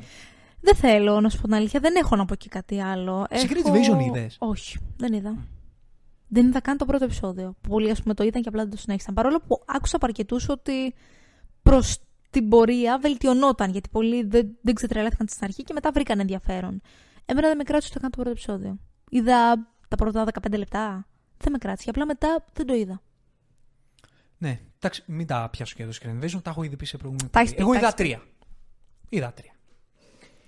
Να τα αφήσουμε λοιπόν τα υπερηρωικά. Ναι, ας τα αφήσουμε. Και πάμε να δούμε, να πάμε να συζητήσουμε μάλλον για άλλα πράγματα που είδαμε αυτό το μήνα. Killer, Fincher. Πώς σου φάνηκε? Κοίτα να δεις. Μου άρεσε. Πολύ διστακτική. Μου άρεσε. Ναι, ήταν διστακτικό. Γιατί για να είμαι ειλικρινής, ένα πολύ μικρό μέρος μου ξενέρωσε λίγο. Στο φινάλε? Όχι μόνο στο φινάλε, σε όλη την ταινία. Δεν ήταν αυτό που περίμενα. Ήταν μια πολύ ωραία ταινία που είχε, όση δράση είχε, ήταν πολύ ωραία, είχε πολύ ωραία αισθητική, ήταν πολύ cool, αλλά δεν ήταν αυτό που περίμενα. Τι περίμενες? Γιατί από όσα είχα ακούσει, από όσα είχα διαβάσει και από το τρέιλερ που είχα δει, περίμενα κάτι το οποίο θα ήταν λίγο πιο βαρύ. Πολύ πιο βαθύ, για την ακρίβεια, όχι βαρύ, από αυτό που είδα. Περίμενα να σε προβλημάτιζε πολύ περισσότερο, να σε έβαζε πολύ περισσότερο μέσα στο mentality, μέσα στην προσωπικότητα του πρωταγωνιστή. Να μην ήταν απλά σκέτο. Δεν ξέρω τι να πω και να μου προδώσω κάτι. Να μην ήταν σκέτα killings. Ναι. Αυτά έχω να πω. Μου άρεσε. Πέρασα πολύ ωραία. Ήταν fun. Ήταν πολύ cool. Χαίρομαι πραγματικά τόσο πολύ που ξαναείδα τον Fassbender. Τον λατρεύω σαν ηθοποιό και ήταν κρίμα από τόσα χρόνια δεν τον είχαμε δει. Αλλά δεν ήταν αυτό το οποίο περίμενα πώς και πώς για αυτήν την ταινία. Δεν έχεις άδικο. Η αλήθεια είναι ότι άκουγα πριν δω την ταινία ότι εντάξει, καλό, αλλά αυτά τα κάνει ο Fincher, ξέρω εγώ, στο πρόγευμά του, στο δεκατιανό του. Ναι, σου έβγαλε Fincher με την κυριολεκτική έννοια, δηλαδή. Μου έβγαλε πώς ο Fincher κάνει ένα ταινιάκι φαν με τη δική του τη λογική, με τη δική του την κινηματογράφηση, με το δικό του ύφος. Φαν. Και ήταν αυτό ακριβώς. Αυτό όμως είναι κάτι φαν. Ναι. Δεν ήταν προωθημένη ταινία για κάτι φαν. Ήταν προωθημένη για κάτι φιντσερικό. Κατάλαβες τι εννοώ? Δεν είχα δει καν τρέιλερ. Δεν είχες δει καν τρέιλερ? Όχι, μόνο posters. Όχι, είχες δει το τρέιλερ. Στο σινεμά το είχαμε δει μαζί. Α. Το θυμάμαι. Το θυμάμαι καλά. Πάντως δεν είχα στο μυαλό μου κάτι συγκεκριμένο πηγαίνοντας να τη δω. Ίσως με επηρέασαν και τα reviews που άκουσα. Και με είχαν προειδεάσει όταν πάω να δω κάτι πιο ανάλαφρο. Δεν ξέρω. Ίσως εμένα απ' την άλλη τα pre-reviews να με επηρέασαν. Που περίμενα κάτι πολύ πιο εμβληματικό και big. Εμβληματικό και big δεν ήταν. Γι' αυτό που ήταν, εν τέλει, ήταν πολύ καλό. Πραγματικά ήταν πολύ καλό. Απλά καταλαβαίνεις. Έπεσε λίγο βάσει των προσδοκιών μου. Ναι, το καταλαβαίνω. Εγώ θα πω ότι αυτές τις ταινίες πρέπει να υπάρχουν και έξω. Βέβαια. Το ότι βγαίνει ένας σκηνοθέτης με την καλλιτεχνική στόφα του Fincher και κάνει τέτοια ταινιάκια, γιατί είναι ταινιάκι, εγώ το λατρεύω. Μακάρι να είχαμε τέτοια ταινιάκια πολύ περισσότερα. Βέβαια. Μακάρι τα ταινιάκια που έχουμε σε αυτόν εδώ τον κόσμο να ήταν το Killer του Fincher και αντίστοιχα ταινιάκια από άλλους δημιουργούς. Δεν είναι το mystery φιλμογραφία του. Όχι. Ποτέ, για κανένα λόγο. Ξέρεις, είναι μια ταινία που αν δεν ήταν αυτού του δημιουργού, αν δηλαδή γνώριζες απλά την ιστορία, θα έλεγες μια ταινία που θα χαζέψω. Θα φτιάξω τα popcorn και θα τη χαζέψω με παρέα, θα τη δω ένα Σάββατο μεσημέρι λίγο πιο σκοτωμένο. Να σου πω κάτι. Αυτό είναι. Τέλειο είναι αυτό. Απλά αυτό είναι. Δεν ήταν αυτό να είναι. Κατάλαβες τι εννοώ. Οκ, εντάξει. Εσύ το λες από θέμα. Δεν μας ενημέρωσαν τα μέσα ότι θα ήταν αυτό. Αυτό εννοώ. Κατάλαβα τι λες. Επειδή εγώ δεν πήγα με τη λογική ότι θα δω κάτι τόσο deep. Το πάλεψες πολύ περισσότερο. Ναι. Η αλήθεια είναι ότι επειδή στην αρχή μου έβαλε τις βάσεις θεματικά για ένα φινάλε ή για μια ολοκλήρωση της ιστορίας που θα έχει πράγματα να μου πει, μ' άφησε και εμένα στο τέλος λίγο κενό. Ότι, και τελικά. Πού καταλήξαμε. Και τι μου είπε τώρα αυτό. Και... Ή τι σου είπε ο ήρωας στο τέλος. Τίποτα. Η αλήθεια είναι. Αλλά παρόλα αυτά λέω ότι. Βασικά, ξέρεις τι, να σου θέσω αλλιώς. Η ταινία αυτή είναι του Netflix. Okay. Ναι, μεν είχε διανομής στις αίθουσες για 2 εβδομάδες, 3. Ίσως ούτε καν για τόσο. Ναι, μπορεί και λιγότερο. 10 μέρες, 12, κάτι τέτοιο. Οπότε, εγώ ξέρεις πώς το τοποθέτησα στο μυαλό μου. Ο τύπος Fincher. Έκανα συμβόλαιο με το Netflix. Μου είπε το Netflix να κάνω μια ταινία. Το οποίο δεν είναι το Mank, έτσι. Το Mank ήταν. Το έκανε με άλλη λογική. Ο Fincher ήταν όνειρο ζωής, είχε να κάνει με μια πολύ δική του εσωτερική αναζήτηση και με σενάριο του πατέρα του, αν δεν κάνω λάθος. Wow. Δεν το έχω δει. Ήταν μια πολύ προσωπική ταινία, το Mank, για τον Fincher. Οπότε την έκανε για τη δική του την καλλιτεχνική τρέλα. Και απλά το Netflix ήταν από αυτές τις ταινίες που, πώς ήταν το El Monde του Λαραΐν, τύπου έχει ένας μεγάλος δημιουργός μια τρέλα να κάνει. Εγώ επειδή θέλω να έχω και λίγο ποιότητα σε αυτό το μαζικό περιεχόμενο που έχω, τους δίνω τα χρηματάκια τους να κάνουν το γούστο τους. Στην περίπτωση όμως του Killer, ο Fincher είπε θέλω να κάνω ένα ταινιάκι για το Netflix. Τι ταινιάκια κάνει το Netflix? Σούπες.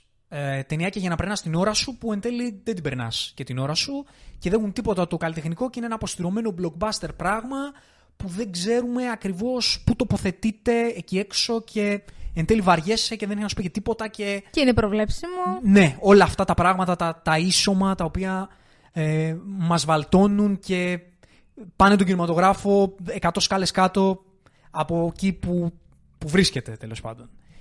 Οκ. Θα κάνω κι εγώ κάτι τέτοιο, αλλά θα το κάνω έτσι όπως ξέρω και μπορώ έτσι, εγώ. Με τα δικά μου standards. Ναι. Και αυτό ήταν. Και εγώ έτσι θεωρώ ότι το είδε. Και γι' αυτό είναι όντως κάτι καταπληκτικό. Γι' αυτό ακριβώς λέω. Ότι αν όλα τα ταινιάκια του Netflix ήταν το Killer του Fincher, θα ήμασταν πολύ πιο ευχαριστημένοι από την πλατφόρμα. Εννοείται. Και να σου πω και κάτι, δεν νομίζω ότι το δει και κανείς και δεν πέρασε καλά. Όχι, ούτε. Δηλαδή, επειδή λέμε πολλές φορές, θα βγει κάποιος και θα πει ναι, αλλά εγώ με αυτές τις ταινίες του Netflix, εγώ καλά περνάω και ο κόσμος περνάει καλά. Και έλα, μωρέ, τι θες για να περάσεις την ώρα σου. Ξέρεις τι θέλω για να περνάω την ώρα μου? Το Killer του Fincher. Ναι, όντως. Αυτή είναι η απάντησή μου. Καταλαβες. Καταλαβαίνω την ανάγκη σου να δεις κάτι που δεν είναι ούτε βαθιστόχαστο, ούτε κάτι το ιδιαίτερο, απλά να το βλέπεις τρώγοντας το φαγητό σου κτλ. Την καταλαβαίνω αυτή την ανάγκη και υφίσταται αυτή η ανάγκη και πρέπει να υπάρχουν ταινίες που να καλύπτουν αυτή την ανάγκη. Βέβαια. Ξέρεις τι όμως, αυτές τις ταινίες θα μπορούν να είναι το Killer του Fincher. No, και να μην είναι ακριβώς. Το Red Notice. Red Notice και το άλλο με την Gal Gadot. Ξέρω τι λες, αλλά δεν θυμάμαι. Heart of Stone. Ναι, μπράβο. Ναι. Heart of Stone. Αυτό. Επίσης, είδα τα ταινιάκια μικρού μήκους του Wes Anderson Netflix. Στο Netflix. Είναι το The Wonderful Story of Henry Sugar, το Swan, το The Rat Catcher και το Poison. Είναι μικρά ταινιάκια, 17 λεπτά. Το πρώτο μόνο είναι 37. Του Wes Anderson στο Netflix. Και ήταν, ρε φίλε, ok. Αν σ' αρέσει ο Wes Anderson, δες το. Δεν σ' αρέσει ο Wes Anderson, μην το δεις. Εγώ πέρασα πάρα πολύ ωραία. Είχαν την αισθητική που έχει σε όλες τις ταινίες του. Εντελώς. Ήταν πανέμορφα, άρα. Ναι. Και ξέρεις τι συνειδητοποίησα. Ότι πέρα από τα σκηνικά και τη σκηνοθεσία και τη φωτογραφία και τα όμορφα παστέλ χρώματα του Wes Anderson, που στο τέλος αυτά τα storyline που δημιουργεί δεν έχουν να σου πούνε και πολλά, αλλά περνάς όμορφα την ώρα σου και ανοίγει λίγο το μάτι σου καλλιτεχνικά. Το θέμα είναι ότι ανακάλυψα, επιβεβαίωσα στο μυαλό μου ότι αυτό το πράγμα που λατρεύω στις δουλειές του Wes Anderson είναι η ευκαιρία που παίρνουν κάποιοι ηθοποιοί να κάνουν κάτι που δεν έχουν ξανακάνει καλλιτεχνικά και που δεν έχουν ξανακάνει, αλλά και που τους βγάζει τόσο out of the box και της μανιέρας τους και αυτών των πραγμάτων που έχει συνηθίσει γενικά να βλέπεις, mm-hmm. όχι μόνο από τους ίδιους, έχει συνηθίσει γενικά να βλέπεις, που είναι, ξέρεις, το Wes Anderson style, αλλά τους δίνει την ευκαιρία πραγματικά να καταθέσουν υποκριτική άλλου τύπου. Και το απόλαυσα τόσο πολύ για ακόμα μια φορά. Δηλαδή τον Cumberbatch να κάνει διαφορετικά πράγματα και να γουστάρω τόσο πολύ. Και στα 4 ταινιάκια είναι ίδιοι ηθοποιοί. Όχι όλοι στα ίδια, αλλά διαφορετικοί στα ίδια. Είναι ο Ralph Fiennes, είναι ο Cumberbatch, είναι ο Dev Patel, πολύ ωραίος Dev Patel. Είναι ο Ben Kingsley, καταπληκτικός. Και κάποιοι από αυτούς κάνουν διαφορετικούς ρόλους σε διαφορετικές ταινίες, διαφορετικά ταινιάκια. Και πραγματικά είναι απολαυστική. Τι ωραίο, ρε παιδί μου. Και βλέπεις και κάτι διαφορετικό. Βλέπεις κάτι διαφορετικό και καταλαβαίνω ότι κάποιος στο τέλος θα γυρίσει και θα πει: «Οκ, τι είδα τώρα». Αλλά το Wes Anderson και εγώ τον κατατάσσω σε ένα είδος κινηματογράφου που δεν είναι αυτό το βαρύ πράγμα που θα δεις, αλλά είναι για να περνάς την ώρα σου και αυτό πρακτικά. Ναι, βέβαια. Και να απλά γίνεται το με διαφορετικό τρόπο. Κάτι όμορφο, ανάλαφρο, το οποίο αξίζει να του δώσεις την ευκαιρία για να ανακαλύψεις ότι την ώρα σου, σκοτωμένα, ακόμα και αν το θέτεις με αυτόν τον τρόπο, μπορείς να την εξοδέψεις βλέποντας και κάτι τέτοιο. Κάθε έργο του είναι πραγματικά ένα έργο τέχνης πάντως. Είναι ωραία τα ταινιάκια, πολύ χαριτωμένα. Δεν είναι ότι καταλήγουν με κάποιον τρόπο τόσο βαθιστόχαστο, το ξαναλέω, αλλά είναι πάρα πολύ ανάλαφρα και πάρα πολύ. Αυτό. Μερικές φορές χρειάζεται απλά αυτό. Ξέρεις γιατί άλλο μπορούμε να μιλήσουμε. Μπορούμε να μιλήσουμε για μια ταινία που είδαμε επίσης και οι δύο, και είναι η τελευταία ταινία του Woody Allen, που είναι τα γυρίσματα της τύχης. Mm-hmm. Στα γαλλικά. Le coup de chance, νομίζω, κάπως έτσι. Με γλίτωσες από μια πολύ κακή γαλλική προφορά. Λοιπόν, είναι η πρώτη, αν δεν κάνω λάθος, ταινία του Woody Allen που είναι εξ ολοκλήρου στα γαλλικά. Mm-hmm. Είναι μια από τις 3-4 φιλμογραφίες του που είναι στην Ευρώπη, που λαμβάνει η χώρα στην Ευρώπη. Και δεν μου αρέσει καθόλου. Να, ούτε εμένα μου άρεσε, για να είμαι ειλικρινής. Δεν είμαι φαν του Woody Allen, αλλά δεν έχω και πρόβλημα με τη φιλμογραφία του. Έχω δει ταινίες που μου άρεσαν πραγματικά. Η συγκεκριμένη ταινία δεν καταλαβαίνω και πολύ με ποια λογική τη δημιούργησε. Θέλοντας να πούμε αυτό, ότι είχε, ας πούμε, τόσα κοινά σημεία με το Match Point. Είχε, όντως. Που είναι μία από τις ταινίες τις πολύ γνωστές. Δηλαδή είναι η ταινία του Woody Allen που οι περισσότεροι θεατές εκεί έξω έχουν δει. Σωστά. Και είναι μια ταινία του Woody Allen που οι περισσότεροι μπορούν να χαρούν και να γουστάρουν. Λιγότερο βαθιά Woody Allenική, η οποία ήταν πολύ ευχάριστη και η συγκεκριμένη είχε τόσα κοινά σημεία.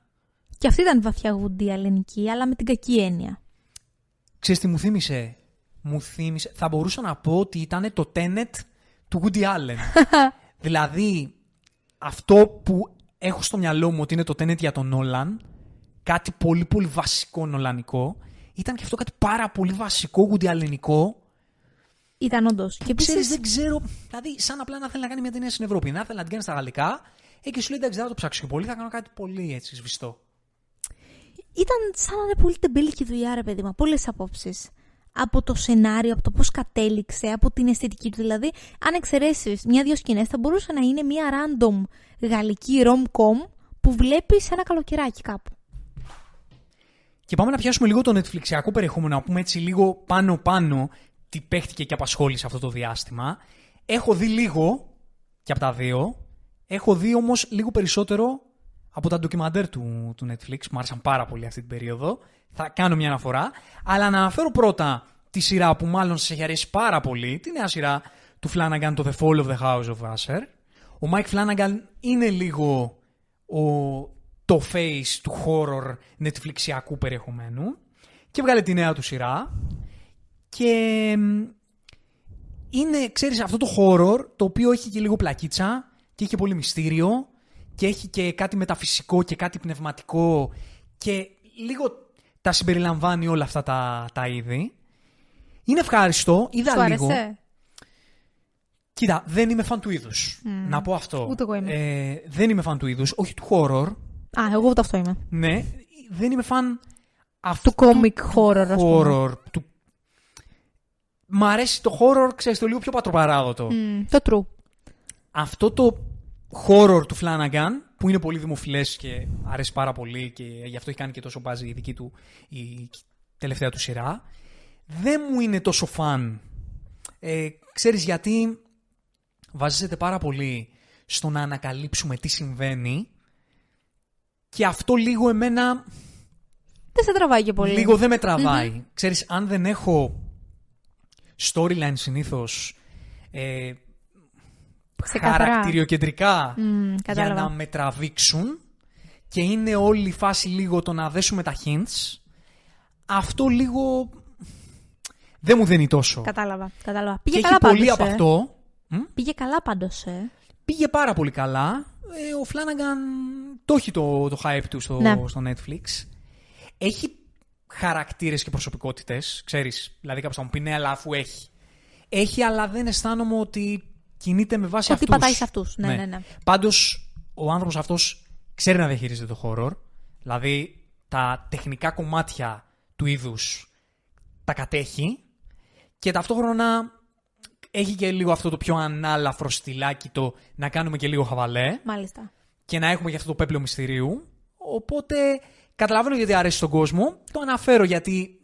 Ναι, βέβαια, σε πάρα πολλούς απασχόλησε. Αυτή, πόσο μάλλον αυτή την περίοδο πέρασε και το Halloween, ναι. Και ήταν ωριακά έτσι σχετικό. Mm-hmm. Οπότε, όσοι το γουστάρατε, γράψτε μας στα σχόλια τη δική σας άποψη και τι είναι αυτό που σας άρεσε. Εγώ το αναφέρω σαν όχι λάτρης του είδους. Και ταυτόχρονα είχαμε και άλλη μια σειρούλα εκεί στο Netflix που δένει λίγο με το The Fall of the House of Usher, για ποιο λόγο δεν μου άρεσε, που είναι το Bodies. Που και αυτό έκανε λίγο το buzz του στο Netflix, που είναι κατά πολλούς κάτι σαν ένα νέο Dark. Το Dark μου άρεσε πάρα πολύ, που δεν είμαι φαν του είδους. Αλλά μου άρεσε πάρα πολύ, παρότι αυτό το να συνδέσουμε τα κομματάκια του puzzle και να δούμε πού θα καταλήξει όλο αυτό ή τι κρύβεται πίσω από αυτό δεν είναι η φάση μου. Το Dark μου άρεσε πάρα πολύ γιατί είχε μια συγκλονιστική ατμόσφαιρα και σκηνοθεσία που με έπνιγε και αυτό με κράταγε. Αυτό το Bodies δεν το έχει και τόσο. Κατάλαβα. Οπότε το να μπω σε διαδικασία να συνδέσω τα κομμάτια δεν με κρατάει εμένα τόσο. Καταλαβαίνω όμως γιατί το γουστάρει ο κόσμος. Γράψτε μας και για το Bodies τι σας άρεσε. Αυτό που μου άρεσε όμως είναι το Continental. Mm-hmm. Το prequel του κόσμου του John Wick, σαν λάτρης και δύο του franchise του John Wick, δεν μπορούσα να μην δεν το δω. Και αυτό που θα αναφέρω εν συντομία είναι ότι μου άρεσε πολύ. Η μόνη μου διαφωνία είναι ότι θα ήθελα να κάνει λίγο πιο embrace το action κομμάτι, γιατί το έχει. Όταν έβλεπες action στη σειρά αυτή ήταν καλό, γιατί εμένα η ανησυχία μου ήταν αυτή. Θα μπορέσει σαν κομμάτι του κόσμου του John Wick να παραδώσει, να σταθεί άξιο στο όνομά του, τέτοιου τύπου action. Ας μην είναι τόσο καλό σαν του Στάιλσκι, μπορεί όμως να κάνει ένα καλό action.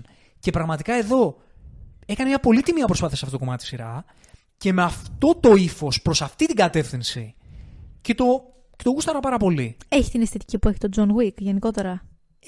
σε αρκετά μεγάλο βαθμό. Okay. Σε αρκετά μεγάλο βαθμό. Απλά δεν έχει τόσο τεράστιο όσο θα ήθελες. Έχει πολύ πλοκή, το οποίο okay. και κάπου με ψιλοκούρασε. Mm, no.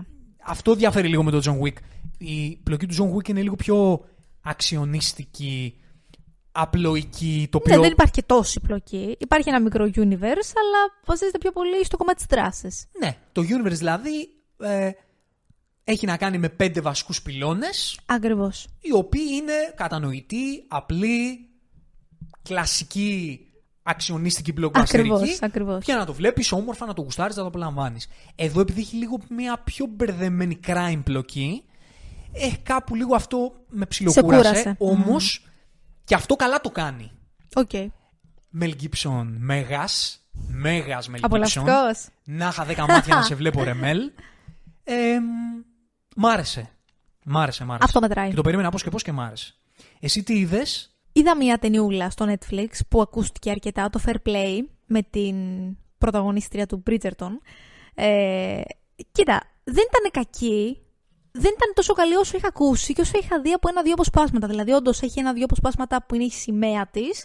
Όλο το άλλο δεν ήταν ότι με κράτησε τόσο πολύ. Απλά είχε μια πάρα πολύ ενδιαφέρουσα θεματική που βασίζεται σε ένα ζευγάρι που λίγο πολύ ανταγωνίζεται ο ένας τον άλλον στο επαγγελματικό κομμάτι. Είναι συνάδελφοι και τους βλέπεις λίγο ένας να θέλει να βγάλει τα μάτια του άλλου, στο οποίο θα καταλήξει να έχει το πάνω χέρι σε μια εταιρεία. Είχε αρκετό ενδιαφέρον το πώς το διαχειρίστηκε αυτό και ήταν μια χαρά υποκριτική. Απλά δεν μου άρεσε ιδιαίτερα το τέλος. Το πώς κατέληξε η σχέση αυτού του ζευγαριού και πώς ο κάθε ήρωας το χειρίστηκε αυτό το κομμάτι. Αλλά ήταν κάτι διαφορετικό, είναι η αλήθεια, όσον αφορά το κομμάτι του Netflix. Δεν ήταν ούτε υπερβολικά erotic, ούτε υπερβολικά teen, ούτε υπερβολικά προβλέψιμο action. Ήταν κάτι διαφορετικό, άρα μια χαρά ήταν για να περάσει ένα Σαββατάκι. Ωραιότατα, και για να κλείσουμε τα Netflixιακά, θα πω ότι το Netflix κάνει ωραία ντοκιμαντέρ. Mm-hmm. Πολύ ωραίες σειρές ντοκιμαντέρ, του το δίνω, μπράβο Netflix, και φαίνεται ότι το κάνει με τα μπούνια, δηλαδή όποιον βρίσκει του κάνει βιογραφία και καλά κάνει. Είδα το Wrestlers. Αν γουστάρετε pro wrestling, WWE, δείτε το Wrestlers, αλλά ακόμα και αν δεν είστε στη φάση, δείτε το, πραγματικά είναι υπέροχη δουλειά και σου βγάζει το βιοπαλαιστικό κομμάτι. Βρίσκεις αλήθεια σε αυτόν τον κλάδο έτσι όπως το είδες? Επειδή πολύ, τον γνωρίζεις αρκετά. Πολύ. Γιατί πολύ. Είναι πολύ σημαντικό. Είναι καταπληκτική σειρά, δείτε το Wrestlers. Κοίτα και το Beckham. Το οποίο, να σου πω κάτι, το είδα πάρα πολύ που δεν είναι καν, ξέρεις, ιδιαίτερα ποδοσφαιρόφιλοι ή γενικότερα sports fans. Δηλαδή ακούστηκε πάρα πολύ αυτή η σειρά. Ναι. Σειρά. Εγώ θα γίνω λίγο ξυπνάκιας εδώ πέρα. Θα πω ότι θα μπορούσε αυτή η σειρά να ήταν και λίγο καλύτερη. Επειδή παρακολουθώ μπάλα και ξέρω την πορεία της καριέρας του David Beckham. Σκηνοθετικά δεν θα έλεγα ότι μ' άρεσε και τόσο, αλλά επειδή είναι αυτός ο άνθρωπος ο Beckham... Το έκανα λίγο reality σε ένα-δυο σημεία. Δεν με πήραξε δηλαδή... αυτό. Δεν σε πείραξε. Όχι, εγώ αυτό άκουσα ότι μερικούς σας με τους πείραξε. Καθόλου μου άρεσε πάρα πολύ. Το ότι ήθελα να είναι λίγο πιο συσσαγωγικά σοβαροφανής σε σειρά. Δεν είχε τέτοιο θέμα. Μακριά από εμάς. Δεν θέλω καμιά σοβαροφανία. Δεν ήταν εκεί το θέμα. Δεν ήταν εκεί το θέμα μου. Το θέμα μου ήταν καθαρά τεχνικό, σκηνοθετικά. Μάλιστα, μην το αναλύσω. Okay. Αλλά δεν μου άρεσε λίγο η σειραφή, λίγο το που στάθηκε και σε ποια γεγονότα. Okay. Θα μπορούσε κάποια κομμάτια. Σε κάποια κομμάτια να μπαίνει λίγο περισσότερο. Υπήρχαν και πολύ ωραίες στιγμές, βέβαια, δεν το συζητώ. Απλά είναι, ξέρεις, αυτή η καριέρα του ανθρώπου αυτού, το τι σημαίνει για την pop κουλτούρα. Δεν το συζητώ. Που είναι ορόσημο. Το χάρηκα πολύ. Και κλείνοντας το Showtime, να πω ότι έπεσα με τα μούτρα στη φιλμογραφία του Σκορσέζε αυτό το διάστημα. Ξανά δα ταινίες που δεν είχα ξαναδεί. Είδα ταινίες που δεν έχω δει. Έκανες ένα τρελό μαραθώνιο, Σκορσέζε. Τρελό. Θα πω ότι ξαναβλέποντας τις σπουδαίες ταινίες του, ότι ίσως έχει αλλάξει μέσα μου η κατάταξη στο ποια είναι η σπουδαιότερη ταινία του Σκορσέζε. Είχα το Taxi Driver, νομίζω ότι πλέον βάζω το Raging Bull, το οργισμένο είδωλο. Το ξαναείδα μετά από αρκετά χρόνια. Είναι σπουδαία αυτή η ταινία, σπουδαία ταινία, και είναι συγκλονιστική η ερμηνεία του Ντε Νίρο, ίσως καλύτερη της καριέρας του. Έλα. Ναι. Θα πω, δείτε το After Hours αν δεν το έχετε δει. Είναι μια random ταινία απολαυστική. Είναι ό,τι πιο εύκολο, απολαυστικό πράγμα που έχει κάνει ποτέ ο Σκορσέζε. Γκανγκστερική. Όχι, καμία σχέση. Έλα, καμία σχέση. Δεν το κάνει και συχνά αυτό. Καμία σχέση με τη φιλμογραφία του Σκορσέζε, αν εξαιρέσεις το βαθύ urban νεοϊορκίστικο κομμάτι, το οποίο το εξυμνεί με τον πιο έξυπνο τρόπο και τον πιο underground νεοϊορκίστικο τρόπο. Κλείνω, δεν το ανατρέχω περισσότερο γιατί θα πούμε πολλά. Πάμε Cannonball, να πούμε για τα νέα. Πάμε Cannonball. Ladies and gentlemen, can I please have your attention? I've just been handed an urgent and horrifying news story. And I need all of you to stop what you're doing and listen. Cannonball! Cannonball, λοιπόν, θες να πούμε τα της Marvel έτσι λίγο... Να, ξέρεις τι, για να φύγει λίγο η θλίψη που μάλλον θα έρθει. Ναι. Κοίτα, το πρώτο πράγμα... που αν τα ακούς απλά σαν τίτλο, τα καταλαβαίνεις όλα, είναι οι φήμες ότι η Marvel σκέφτεται στο Secret Wars να φέρει τους Original Six Avengers. Αυτό δεν είναι το μεγαλύτερο δείγμα απελπισίας που έχεις ακούσει ποτέ σου? Θα επικαλεστώ την ατάκα που ίδιος έγραψα στο story που ανέβασα στο Instagram του Zero to Hero, ότι αυτό μου δείχνει λευκή πετσέτα. Μου δείχνει ότι αποτύχαμε. Σηκώνω τα χέρια ψηλά. Αποτύχαμε. Αυτό το πράγμα που κάνουμε δεν οδηγεί πουθενά. Δεν έχουμε κανέναν τρόπο να χαϊπάρουμε τον κόσμο για το πώς θα καταλήξει το σάγκα. Είναι όλα σαλάτα και πάμε πλέον να κάνουμε αυτό, μόνο αποκλειστικά αυτό που ξέρουμε καλύτερα από όλα, τι κάμεο θα φέρουμε, τι κράχτη θα φέρουμε για να έρθει ο κόσμος να δει την ταινία μας. Γιατί αν δεν κάνουμε μια συγκλονιστική εμπορική επιτυχία, την κάτσαμε. Έχουμε μεγάλο πρόβλημα. Και ξέρεις ποιο είναι το θλιβερό? Ότι πες ότι θα γίνει αυτό και πες ότι έστω θα μαζέψει αρκετό κόσμο. Πιο πολύ από όσο θα μαζεύε αν δεν υπήρχαν. Μετά τι θα κάνει? Μετά οι φήμες λένε ότι θα κάνει reboot. Αυτό είναι ακόμη πιο θλιβερό, έτσι. Όχι, για μένα είναι το καλύτερο. Σοβαρολογείς, αυτό είναι το καλύτερο. Το καλύτερο πράγμα που μπορεί να κάνει. Επιστρέφει πάλι στις ρίζες της. Δεν φέρνει καμία απολύτως νέα δημιουργικότητα. Δεν φέρνει καμία απολύτως καινοτομία στο είδος. Δεν κάνει τίποτα. Ρε παιδί μου, καινοτομία μπορεί να φέρει με τα storylines, με τις ταινίες της. Reboot εννοούμε τίποτα. Όλα μηδέν και από την αρχή. Όλοι recast. Για μένα αυτό δεν είναι καλό. Γιατί έχει τόσο πολύ υλικό, έχει τόσο περιεχόμενο για να δημιουργήσει κάτι νέο. Γιατί να πάει πάλι σε ίδιες ιστορίες, καταλαβαίνεις? Δεν μπορεί να κάνει κάτι άλλο. Τουλάχιστον να τα διαγράψει όλα. Εγώ αυτό θα πω. Να. Αυτό λέω εγώ. Δεν λέω ότι είμαι σωστός. Ναι, όχι, εντάξει, καταλαβαίνω τη λογική σου. Απλά. Δεν ξέρω, εμένα μου δημιουργεί μια θλίψη αυτό. Σημαίνει ότι αποδέχεται ότι απέτυχε και λέει θα ξεκινήσουμε από την αρχή γιατί είναι η μοναδική μας ελπίδα. Είναι πιο ειλικρινές από το να πεις θα φέρω τους Original Avengers γιατί. Ο Φάγκη είχε απελπιστεί και παίρνει τηλέφωνο το Robert Downey Jr. και του λέει: Robert, γύρνα. Έλα για 2 λεπτά. Γύρνα ή έστω τηλεφώνα. Μπας και μαζέψουμε κανένα φράγκο. Κάπως έτσι θα είναι η κατάσταση. Εντελώς. Κυριολεκτικά έτσι θα είναι. Εντελώς. Δηλαδή θα πάρει ένα κασέ 25 εκατομμυρίων για να εμφανιστεί για 2 λεπτά, για να ουρλιάξουν όλοι στου και μετά να λένε όμως η ταινία δεν ήταν καλή. Όχι, δεν νομίζω ότι θα κάνει αυτό. Αν το κάνει, ναι. Δεν θα τον φέρει για 2 λεπτά. Αν το κάνει, θα τον φέρει τύπου πρωταγωνιστή. Θα τον μαρκετάρουμε. Εγώ αυτό πιστεύω. Αυτή είναι η απελπισία. Ναι. Το να τον φέρει για ένα κάμεο μπορεί να μην το κατέκρινα. Εγώ θεωρώ ότι αν μπει σε αυτή τη διαδικασία, το πάει all in. Το Secret Wars είναι η Original. Δεν ξέρω αν είναι χειρότερο από τα δύο. Ναι, ούτε εγώ. Οι άλλες φήμες, μιλάμε για φήμες τώρα, με κάθε επιφύλαξη τις μεταφέρουμε, βέβαια. Είναι ότι στο Secret Wars, πρωταγωνιστές θα είναι ο Spider-Man του Tobey και ο Wolverine του Hugh Jackman. Εγώ αυτό θα τα άκουγα. Κοίτα, και αυτό είναι κατά μία μορφή fan service, έτσι. Ναι. Μιλάμε για δύο από τους πιο αγαπητούς ήρωες και από τους πιο αγαπητούς τοπίους που έχουν παίξει συγκεκριμένους ήρωες, που ο κόσμος ζητάει. Εγώ δεν έχω πρόβλημα με το fan service. Ναι, αλλά γιατί θα γίνει αυτό το fan service, θεωρείς? Ναι, καταλαβαίνω τι λες. Εμένα απλά αυτό που θέλω να πω είναι ότι εμένα δεν με πειράζει το στιγνό fan service, αρκεί να με αφορά.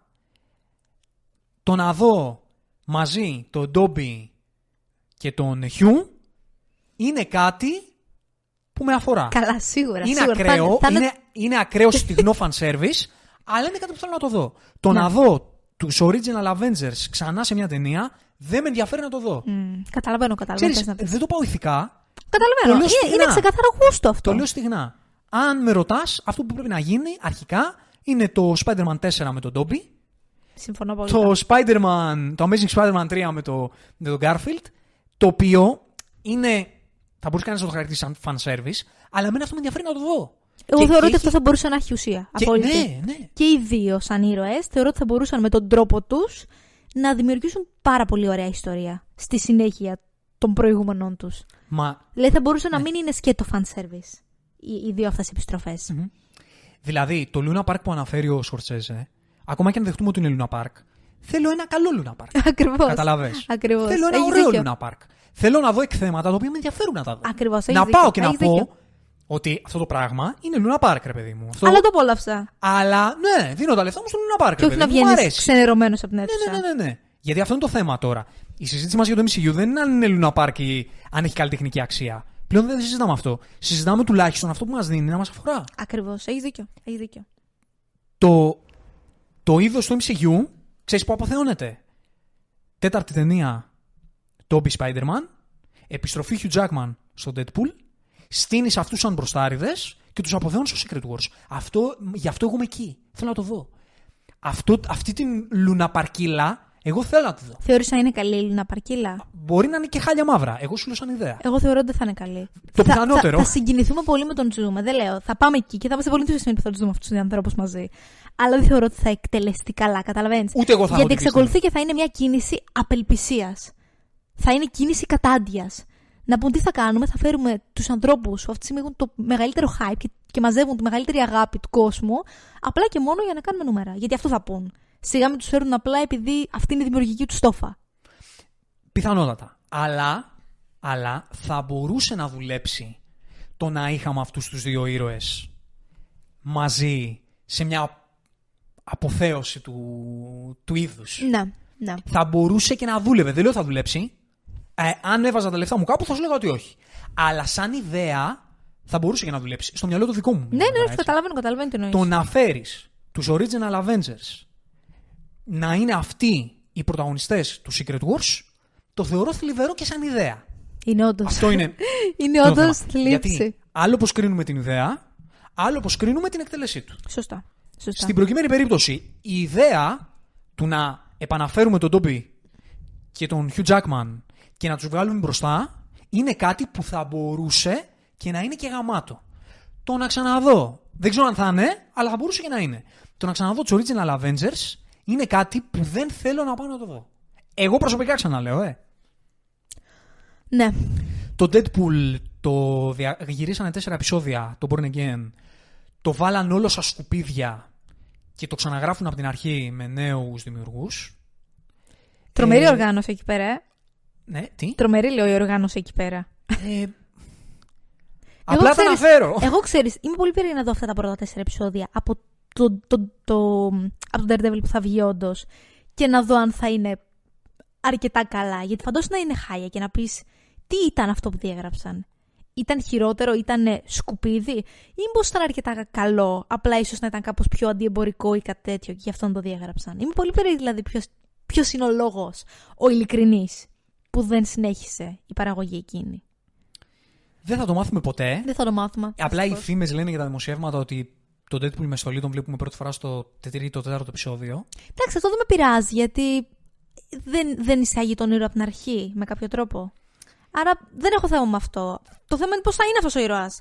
Θα είναι κωμικός, θα είναι πολύ Disney-ικός. Θα υπάρχει δράση, θα υπάρχει καλή δράση, θα είναι underground. Θα υπάρχει πιο ρεαλιστική και βίαιη πλευρά της Νέας Υόρκης. Αυτά είναι που με προβληματίζουν εμένα. Τα οποία μέχρι τώρα δεν έχουμε δει πουθενά στο τωρινό MCU. Συμφωνώ. Αν ήταν μια άλλη ιστορία, αν βασικά δεν είχα στο μυαλό μου αυτό το οποίο κάνει τα τελευταία χρόνια, το τελευταίο διάστημα του MCU, δεν θα με προβλημάτιζε το γεγονός ότι για 3 επεισόδια δεν εμφανίζεται με τη στολή ο Daredevil. Ίσα-ίσα που θα μπορούσα να σκεφτώ ότι ρε φίλε, κοίτα να δεις που είναι πολύ προσωποκεντρικό. Ακριβώς. Και τον χτίζεις σαν προσωπικότητα και σαν ήρωα. Θα μπορούσα να το πάρω πολύ θετικά. Επειδή έχω δει τι κάνει το MCU, επειδή είδα τον Daredevil στο She-Hulk, με το μυαλό μου βάζω ότι αυτό που θα βλέπαμε 3 επεισόδια θα ήταν κάτι αποκρουστικό. Χωρίς να ξέρω κιόλας, έτσι. Σε κάθε περίπτωση, επειδή και το Echo πλέον λανσάρει μια νέα ενότητα του MCU που λέγεται Marvel Spotlight και αφορά ήρωες και ιστορίες οι οποίες δεν έχουν να κάνουν με το main storyline του Phase και του Saga, ακούγεται ότι πλέον με τα νέα δεδομένα το Born Again, το Daredevil Born Again θα είναι και αυτό κάτω από αυτή την ομπρέλα. Και επειδή το τρέιλερ του Echo το είδαμε και μου έκανε καλή εντύπωση παραδόξως. Και εμένα μου άρεσε πολύ, να σου πω την αλήθεια. Και δεν το περίμενα. Ίσως έχω μια ελπίδα, γιατί δεν θέλω να είμαι απολύτως αρνητικός, ότι μπορεί και ο Φάγκη, που είναι ένας στιγνός τεχνοκράτης, να συνειδητοποίησε ότι ρε φίλε, τρώμε ξύλο με αυτά τα πράγματα που κάνουμε. Δεν μας βλέπει ο κόσμος. Χάνουμε την μπάλα. Αρχίζουν τα προβλήματα. Το έχουμε χάσει. Μήπως να ακούσουμε λίγο τι μας λένε δεξιά και αριστερά και να το πιάσουμε λίγο διαφορετικά. Έχω την ελπίδα ότι μπορεί να υπάρξει ένα σοκ και να συνειδητοποιήσουν τα λάθη τους. Μακάρι. Και να το πάνε κάπου αλλού. Μακάρι, μακάρι. Και μπορεί αυτό το reset του Daredevil να είναι και για καλό. Μπορεί. Δεν ξέρω. Ελπίζω για το καλύτερο, γιατί ξέρεις, είναι από τους ήρωες που φοβάμαι πραγματικά για το πώς θα παρουσιαστούν σε αυτή τη νέα φάση. Πάντως, από το εξής. Είδα κάπου κάποιο screenshot από το τρέιλερ του Echo και υπάρχει κάπου εκεί μέσα ο Daredevil. Ναι, ναι, θα είναι. Υπάρχει. Θα άρα είναι, θα τον δούμε εκεί. Ναι, ναι. Ναι. Το τρίλερ του Echo μας άρεσε, ναι, και μου έβγαλε και λίγο vibes Daredevil Netflix. Ναι, ξέρεις, σου βγάζει αυτό το λίγο πιο. Ακριβώς, σου βγάζει αυτή τη λίγο πιο βίαιη και σκοτεινή πλευρά και της Νέας Υόρκης αλλά και του υπερηρωικού είδους που είχαμε να δούμε αρκετά χρόνια από αυτή τη φάση του MCU. Και αυτή τη φάση δεν εννοώ phase, εννοώ ότι, ξέρεις, τη χρονική φάση που είμαστε. Mm-hmm. Οπότε. Οκ. Okay. Να δούμε. Θα δούμε, ναι. Δούμε. Ο Φάγκη πάντως πέταξε και το ότι. Να ξέρετε, ό,τι Marvel έχετε δει, ρε παιδάκι μου, από που έχει βγάλει η Marvel, είναι όλα κάνον πλέον, παιδιά. Όλα είναι κάνον, οπότε σε κάθε τι που βλέπετε MCU μπορεί κάποιος να έρθει. Κάποιο μπορεί να κάνουμε κάμεο, κάποιο μπορεί να φωνάξουμε. Καταλαβαίνεις από αυτές τις δηλώσεις. Για να σηκώσει λίγο τα νούμερα. Καταλαβαίνεις από αυτές τις δηλώσεις ότι ο άνθρωπος αυτός προσπαθεί να πατήσει πάνω στην κλασική πεπατημένη του MCU. Ότι πώς θα μαζέψουμε κόσμο, υποσχόμενοι ποιον θα φωνάξουμε στην επόμενη σειρά. Τι να πω, δεν ξέρω. Αυτές οι δηλώσεις κάνουν να χάνεις την ελπίδα που σου δημιουργούν μερικά projects. Και στα μη υπερηρωικά νέα, για να το αφήσουμε λίγο αυτό πίσω μας, να μιλήσουμε για τις φήμες που ακούγεται ότι ο Νόλαν θα αναλάβει τον Bond. Τι έχεις να πεις γι' αυτό? Είχε πει ήδη εδώ και μερικούς μήνες ότι είναι dream του αυτό. Και από αυτό καταλαβαίνεις ότι κάτι ψήνεται. Με ενδιαφέρει πάρα πολύ. Και εμένα. Με ενδιαφέρει πάρα πολύ. Πώς βλέπεις Ατζελίνα Τζολί σαν Κάλλας στον πύργο της Ηλίας? Κοίτα να δεις. Τρομερό δεν εδώ πέρα για τα γυρίσματα. Κοίτα να δεις. Δεν μου ταιριάζει καθόλου φυσιογνωμικά. Καθόλου.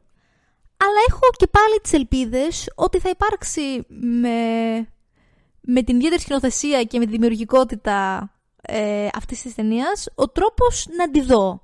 Δεν ξέρω, δεν χάνω ακόμη τις ελπίδες μου, γιατί υπάρχουν αρκετές φορές που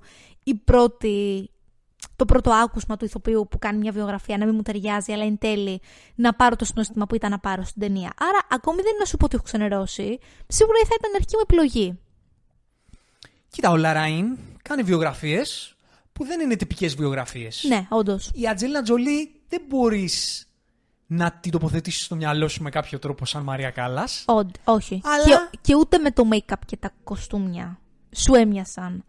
Αλλά και πάλι δεν ξέρω, δεν με ξενερώνει. Δηλαδή είμαι πολύ περίεργη να δω τι δουλειά θα έχει βγει από αυτό. Αν δεν ήταν ο Λαράιν, θα σου έλεγα ότι αυτό το πράγμα πάει για τσίρκο.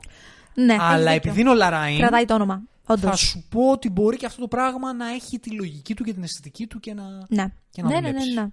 Ή απλά του είπε το στούντιο, αν μάθες να κάνεις βιογραφία για την Κάλλας, Ατζελίνα Τζολί. Βρε, παιδιά, δεν μοιάζει. Δεν νομίζω. Ατζελίνα Τζολί για να κάνει την Κάλλας. Δεν νομίζω. Δεν μου βγάζει νόημα το να πιέσεις τόσο πολύ με τόσο random επιλογή.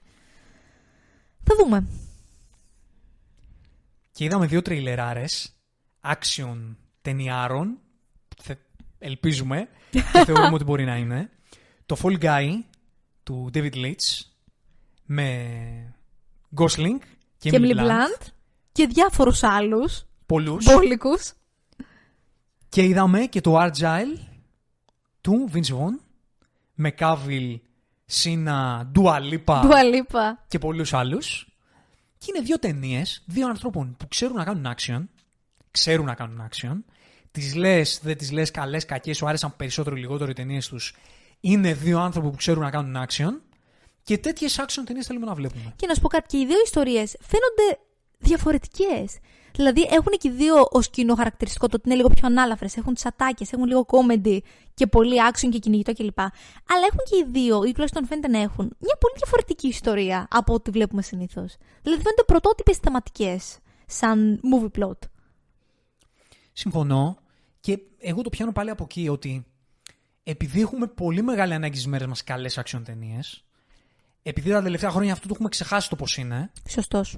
Action ταινίες εννοώ που δεν βρίσκονται σε κάποιο franchise. Χαίρομαι που υπάρχουν κάποιοι άνθρωποι που ξέρουν να το κάνουν αυτό το είδος. Καλύτερα ή χειρότερα. Και πρέπει να βγουν μπροστά και να κάνουν περισσότερες τέτοιες ταινίες. Συμφωνώ, συμφωνώ. Και ένα άλλο τρελεράκι μας έκανε εντύπωση για τη σειρά του Hulu. Είναι το Shogun. Εντάξει, εμείς όπου δούμε τζαπανιζιά, σαμουράι και τα λοιπά είμαστε εκεί. Και φυσικά όπου δούμε Hiroyuki Sanada είμαστε εκεί. Είναι καλό κόμπο. Είναι μία μίνι σειρά, το Shogun των 70s. Των 80s. Και 80's. Μάλλον αυτό είναι κάποια μορφή rebooting του. Δεν είμαι σίγουρη αν είναι 100% reboot από την αρχή, αν έχει και κάποιο κομμάτι το οποίο θα είναι sequel μετά από τόσα χρόνια. Δεν νομίζω ότι έχει διευκρινιστεί. Αλλά σίγουρα βασίζεται στην ιστορία και στους ήρωες του original, που ήταν μίνι σειρά στα 80s. Εντάξει, σαμουράι, έπος. Φαίνεται πολύ ωραίο ρε εσύ. Και οι χορογραφίες πολύ ωραίες, η αισθητική πανέμορφη. Φαίνεται πραγματικά κάτι που ταιριάζει απόλυτα σίγουρα στα δικά μας γούστα. Hiroyuki Sanada, Sensei, είμαστε εκεί μαζί σου. Διάβασα ένα σχόλιο που έλεγε από κάτω: το να πάρεις το Sanada για κάτι τέτοιο είναι cheating. Και είναι όντως. Δηλαδή, είναι η εύκολη επιλογή για να πεις I'm sold. Και δεν με πειράζει καθόλου. Καθόλου όμως. Ο Sanada έχει κάνει το σαμουράι στην καριέρα του γύρω στις 50 φορές. Και είναι όλες τέλειες. Και μακάρι να το κάνει για άλλες 5.000. Ακριβώς, ακριβώς. Είναι ο άνθρωπος για τη θέση, ρε φίλε. Ακριβώς. Είναι σπουδαίος, είναι υπέροχος. Θέλουμε να τον βλέπουμε να κάνει το σαμουράι. Μεγάλη αλήθεια αυτό. Και θέλουμε και τέτοιες ταινίες και σειρές. Ξέρεις, true martial arts με την αισθητική που έχουν. Αυτό. Εμείς τις γουστάρουμε πάρα πολύ και θέλουμε τέτοιο περιεχόμενο. Τέτοιες ταινίες και σειρές. Όχι περιεχόμενο. Έτσι, τέτοιες ταινίες και σειρές. Διεμάρτη, συγγνώμη. Αυτά. Πάμε box of chocolates. Τελευταία ενότητα να δούμε τι μας έρχεται. My mama always said life was like a box of chocolates. You never know what you're gonna get. Box of chocolates λοιπόν, γιατί οι ταινίες και σειρές που μας έρχονται είναι σαν τη ζωή, όποιο και να ανοίξεις δεν ξέρεις ποιο θα σου έρθει. Αυτή η ατάκα του φορτηγού που δεν βγάζει κανένα νόημα. Μου αρέσει πάρα πολύ όμως που κάθε φορά το διευκρινίζεις στον κόσμο. Γιατί πρέπει να δικαιολογήσουμε τα άλλα είναι. Την επιλογή μας. Τα άλλα είναι λίγο πιο self-explanatory. Όπως το πες. Εδώ πέρα κανείς θα πει τι είναι αυτό που βάλανε. Οπότε πρέπει να το εξηγώ κάθε φορά. Για πιάστα. Αρχικά λοιπόν, έχουμε φεστιβάλ Θεσσαλονίκης. Όσοι είστε Θεσσαλονικής ή θέλετε να κάνετε ένα ωραίο ταξιδάκι, να πάτε να επισκεφτείτε, να δείτε ωραίες ταινίες. Σωστά, σωστά. Λοιπόν, να ξεκινήσουμε με τις ταινίες. Ναι, για ρίξε. Ας αναφερθούμε και σε μερικές οι οποίες τώρα είναι αρχές του μήνα, άρα έχουν παίξει. Εμείς δεν έχει τύχει να τις δούμε. Τώρα θα παίζονται ακόμη, δηλαδή. Τώρα θα παίζονται, όμως είναι οι πρώτες μέρες που προβάλλονται. Η μία είναι το Νταλιλάντ, που αφορά τη ζωή του Νταλή. 2 Νοεμβρίου ήταν η πρεμιέρα του. Είναι της Μέρι Χάρον. Δεν έχεις ακούσει, όπως μου είπες, πολύ καλές κριτικές. Όχι. Δυστυχώς, κρίμα. Νομίζω παίζει ο Μπεν Κίνγκσλι, τον Νταλή. Λατρεμένος, υπέροχος Μπεν Κίνγκσλι. Και η αλήθεια είναι ότι ταιριάζει τόσο φυσιογνωμικά. Πολύ. Και τον είδα στα ταινιάκια του Wes Anderson και ήταν τόσο υπέροχος. Αλήθεια, τόσο υπέροχος ο Μπεν Κίνγκσλι. Είναι τόσο αγαπητός. Κρίμα, κρίμα. Τι να πω, δεν το έχουμε δει. Είμαι περίεργη όμως να το δούμε. Λοιπόν, επόμενη είναι το ίδιο ακριβώς μέρα πρεμιέρας, 2 Νοεμβρίου, μια ταινία του Νίλ Μπέργκερ, το The Mars King's Daughter, πρωταγωνιστή Daisy Ridley. Παίζει και στις δικές μας αίθουσες. Έχω δει την αφίσα. Δεν έχω ακούσει τίποτα. Και υπέροχος Μάντελσον. Παίζει Μάντελσον. Κάτι crime είναι, κάτι. Μάλιστα. Ξέρεις. Δεν έχω ακούσει πολλά για να μην. Είναι από το δημιουργό του Divergent. Αυτού του franchise. Του Divergent. Είχα χρόνια να νιώσω τον ντεζαβού για αυτό το franchise. Δεν μ' άρεσε. Δεν σου άρεσε. Εμένα μ' άρεσε. Και εμένα ακριβώς πρώτη. Τα βιβλία όμως ήταν εξαιρετικά γιατί τα είχα διαβάσει όλα. Ναι. Άρα έβλεπα σε live χρόνο τη μεταφορά αυτή, πώς αποτυπωνόταν και απογοητευόμουν από ταινία σε ταινία. Αλλά η πρώτη ήταν εξαιρετική. Λοιπόν, μετά συνεχίσουμε με το Talk to Me. ίδια μέρα πρεμιέρας, 2 Νοεμβρίου, τον Ντάνι και Μάικλ Φιλίππου, Ελληνοαυστραλή. Ελληνοαυστραλή, βεβαίως, στηρίζουμε. Ομορπατρίδα. Βέβαια, βέβαια. Έχεις ακούσει κάτι γι' αυτό? Είναι όλες αυτές τις ταινίες που δεν έχω ακούσει, να σου πω. Το Talk to Me λένε όλοι ότι είναι η χώρο ταινία της χρονιάς. Μάλιστα. Okay. Εσύ δεν θα δεις. Δεν είναι η φάση μου. Αλλά εγώ θα βρω αφορμή να το δω. Με ενδιαφέρει. Ναι, μου περιέχει να μου πεις τι θα είναι. Και μόνο αυτό λέει αρκετά. Είναι η οποία δεν αναφέραμε ότι ακούγεται τώρα ότι θα το γυρίσει σε πιο franchise ταινίες. Μεγάλη συζήτηση. Για να βγάλει τα λεφτά της. Ναι, ελπίζουμε ότι ό,τι αν κάνει θα συνεχίζει να δίνει πράγματα στον κινηματογράφο τα οποία δεν μας είναι εύχερα και δεν είναι δεδομένα. Αυτό ωραία, μπορείς να κάνεις δημοφιλή πράγματα χωρίς να είναι αυτό που είναι τώρα τα δημοφιλή πράγματα. Τέλος πάντων, συνεχίζουμε. Μετά έχουμε το Fingernails από το Apple TV του Χρήστου Νίκου με πρεμιέρα 3 Νοεμβρίου. Ξέρεις τι γίνεται? Χρήστος Νίκου είναι ο σκηνοθέτης του Apple, τα Μιλά, με τον Άρη Σερβετάλη. Που το έχεις δει και σου άρεσε. Πολύ ωραία ταινία. Αρκετά βαριά συνεφίλ. Α, είναι. Αλλά πραγματικά πολύ όμορφη. Κλείνει με φινάλε πολύ δυνατό. Είναι πολύ περίεργο. Μ' άρεσε πάρα πολύ η δουλειά αυτού του ανθρώπου που είδα. Θα δω Fingernails οπωσδήποτε. Και... Είδες πάντως, ρε παιδί μου, τι ψαχμένες ταινίες κάνει η Apple TV. Δηλαδή αυτό πρέπει να είναι κάτι πολύ ιδιαίτερο. Και να σου πω κάτι. Χρήστος Νίκου, ο τύπος, σκηνοθετεί Ριζ Αχμέντ, Όσκαρ νομινή, η Τζέσι Μπάκλεϊ. Έχεις δίκιο. Και τον θύμισε μου το όνομά του, τον πρωταγωνιστή του Μπέαρ, ο οποίος είναι το πιο hot αυτή τη στιγμή στην τηλεόραση. Ναι, αλλά είναι όντως το πιο hot. Μιλάμε τώρα, ο τύπος σκηνοθετεί cast τρομερό. Τρομερά στα χνάρια, έτσι. Που βάδισε ο Γιώργαρος ο Λάνθιμος. Κοίτα να δεις νέα γενιά Ελλήνων σκηνοθετών. Μπράβο, μπράβο. Θα μιλήσουμε μετά και για τον Και Κάτω και το Milky Way. Θα μιλήσουμε και για την κοπέλα που κάνει τη φώνησα. Θα τα πούμε μετά. Μπράβο, μπράβο. Συνέχισε και θα τα περικλείσουμε μετά. Λοιπόν, έχουμε το Freelance, πάλι 2 Νοεμβρίου, του Πιέρ Μορέλ, με πρωταγωνιστή του Τζον Σίνα. Είδαμε το τρέιλεράκι στις αίθουσες. Αυτό είχε 0% στο Rotten Tomatoes και 20% στο Metascore. Αυτό δεν ένιωσες κι εσύ όταν το είδες στο τρέιλερ? Γιατί εγώ αυτό νιώσα, για να είμαι ειλικρινή. Ρε εσύ, ο Τζον Σίνα, σαν φίλος του wrestling, μπορεί να γίνει ένας σπουδαίος action star. Είναι για μένα ήδη ένας καταπληκτικός action star και μπορεί να γίνει. Generational action star. Δώστε του καλύτερες ταινίες. Δεν ξέρω τι είναι η συγκεκριμένη ταινία, αλλά είναι κρίμα να χαραμίζεται. Δεν φαίνεται να επιλέγει ή να του έρχονται τέλος πάντων δουλειές που πραγματικά να δεικνύουν αυτό το ταλέντο του. Αυτό. Είναι κρίμα να χαραμίζεται. Το τρέιλερ πάντως όμως δεν μας έψησε, είναι η αλήθεια. Μπα. Λοιπόν, έχουμε Marvels 9 Νοεμβρίου που ξέρω ότι θα είσαι εκεί από το βράδυ το για επόμενο, να κόψεις το ιστοριάκι σου. Λοιπόν, έχουμε ίδια μέρα πρεμιέρας, 9-11, το Ακύρα. Να τι θα πάμε να δούμε. Είδες. Βλέπεις τι θα πάμε να δούμε. Μου λες, ναι, αλλά θα περάσεις καλά με το The Marvels. Θα πάω να δω το Ακύρα. Κατάλαβες τη λογική μου. Για το Ακύρα μπορεί να κάνουμε εκπομπή. Το έχεις δει. Το έχεις δει. Βέβαια. Δεν το έχω δει. Και θέλω πάρα πολύ να το δω στη μεγάλη οθόνη. Είναι μια πολύ ωραία ευκαιρία. Θα το δούμε παρέα να κάνουμε μια πολύ ωραία εκπομπή γι' αυτό. Λοιπόν, μετά έχουμε το Holdovers του Alexander Payne, 10 Νοεμβρίου πρεμιέρα. Πολ Τζιαμάντι πάει στα βραβεία με τα 1000. Ναι, λες. Δεν έχω δει. Έχει βγει τρέιλερ. Δεν το έχω δει το τρέιλερ. Πώς είναι? Δεν το έχω δει. Δεν το έχεις δει. Ωραία, λοιπόν, μετά πάμε Hunger Games, το νέο franchise που θα δημιουργηθεί βάσει αυτής της ιστορίας, Ballad of Songbirds and Snakes, 16 Νοεμβρίου του Francis Lawrence και πρωταγωνιστεί η κοπέλα που πρωταγωνιστούσε στο West Side Story, κάνει τη Μαρία. Okay. Θα πω δύο πράγματα. Πρώτον, ότι η ιστορία έχει φανεί μέχρι τώρα ότι δεν ενδιαφέρει κανέναν. Και δεύτερον, ότι αυτή η κοπέλα έχει μαζέψει πολύ hate με μια-δύο ενέργειες που έχει κάνει. Τι έκανε? Μωρέ, είναι φήμες. Τέλος πάντων, φήμες ότι πήγε ένας Ασιάτης, ζήτησε αυτόγραφο και εκείνη αρνήθηκε. Και τώρα έχει δημιουργηθεί ντόρος ότι μισεί τους Ασιάτες, γιατί τόσο πολύ γενικεύουμε. Δεν διανοείσαι γενικότερα τι hate επικράτησε στον μάτι. Σχόλια μίσους, ξέρεις, στα comments. Οι ταινίες της ακυρώνονται ή αναβάλλονται. Έχει δημιουργηθεί γενικότερα ένα hate προς το όνομά της. Άρα δεν ξέρω κατά πώς το πάει καλά και μόνο λόγω αυτού του περιστατικού. Εγώ πιστεύω ότι επειδή ο Ασιάτης φίλος φοράει κόκκινο μπλουζάκι, είναι Παναθηναϊκός και γι' αυτό δεν του έδωσε. Ναι, και ντροπή της προβάλλει τον οπαδισμό και την τοξικότητα και γι' αυτό. Γι' αυτό έχεις δίκιο. Εγώ αυτό το συμπέρασμα βγάζω. Και θα την κατακρίνω και θα της στείλω hate comments γιατί εγώ αυτό το συμπέρασμα βγάζω. Τέτοια συμπέρασματα έβγαλαν και όλοι οι υπόλοιποι τύποι.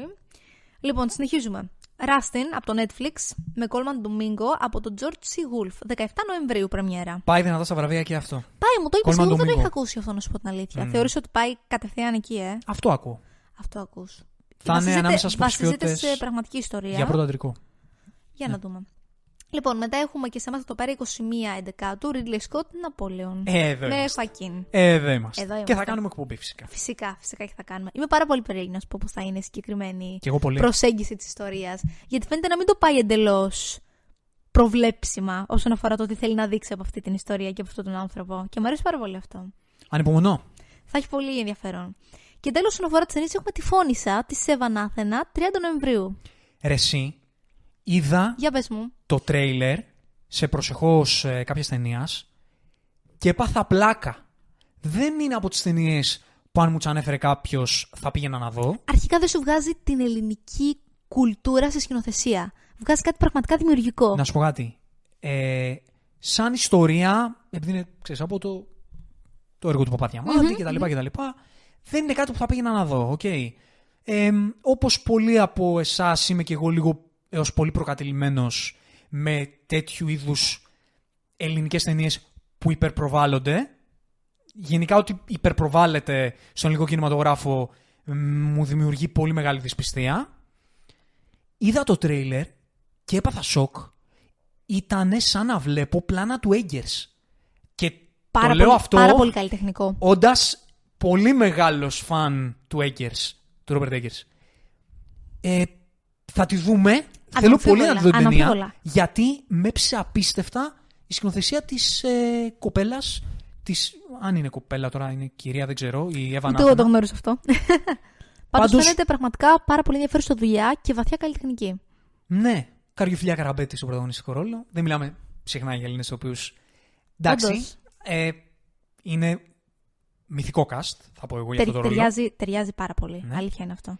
Γενικά είναι μια ταινία που θα ζητηθεί πάρα πολύ στον ελληνικό χώρο. Πάρα πολύ. Και να μια νέα γενιά Ελλήνων σκηνοθετών. Είδες πόσους έχουμε που διαπρέπουν τόσο πολύ. Και αυτό σου δημιουργεί. Μια αισιοδοξία. Μια αισιοδοξία και μια.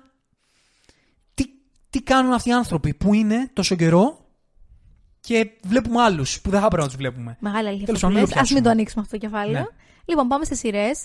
Αλλά θα συνεχίσουμε με μια ελληνική δημιουργία. Το Milky Way του Βασίλη Κεκάτου. 2 Νοεμβρίου έκανε τώρα τις προάλλες πρεμιέρα στο Μέγκα.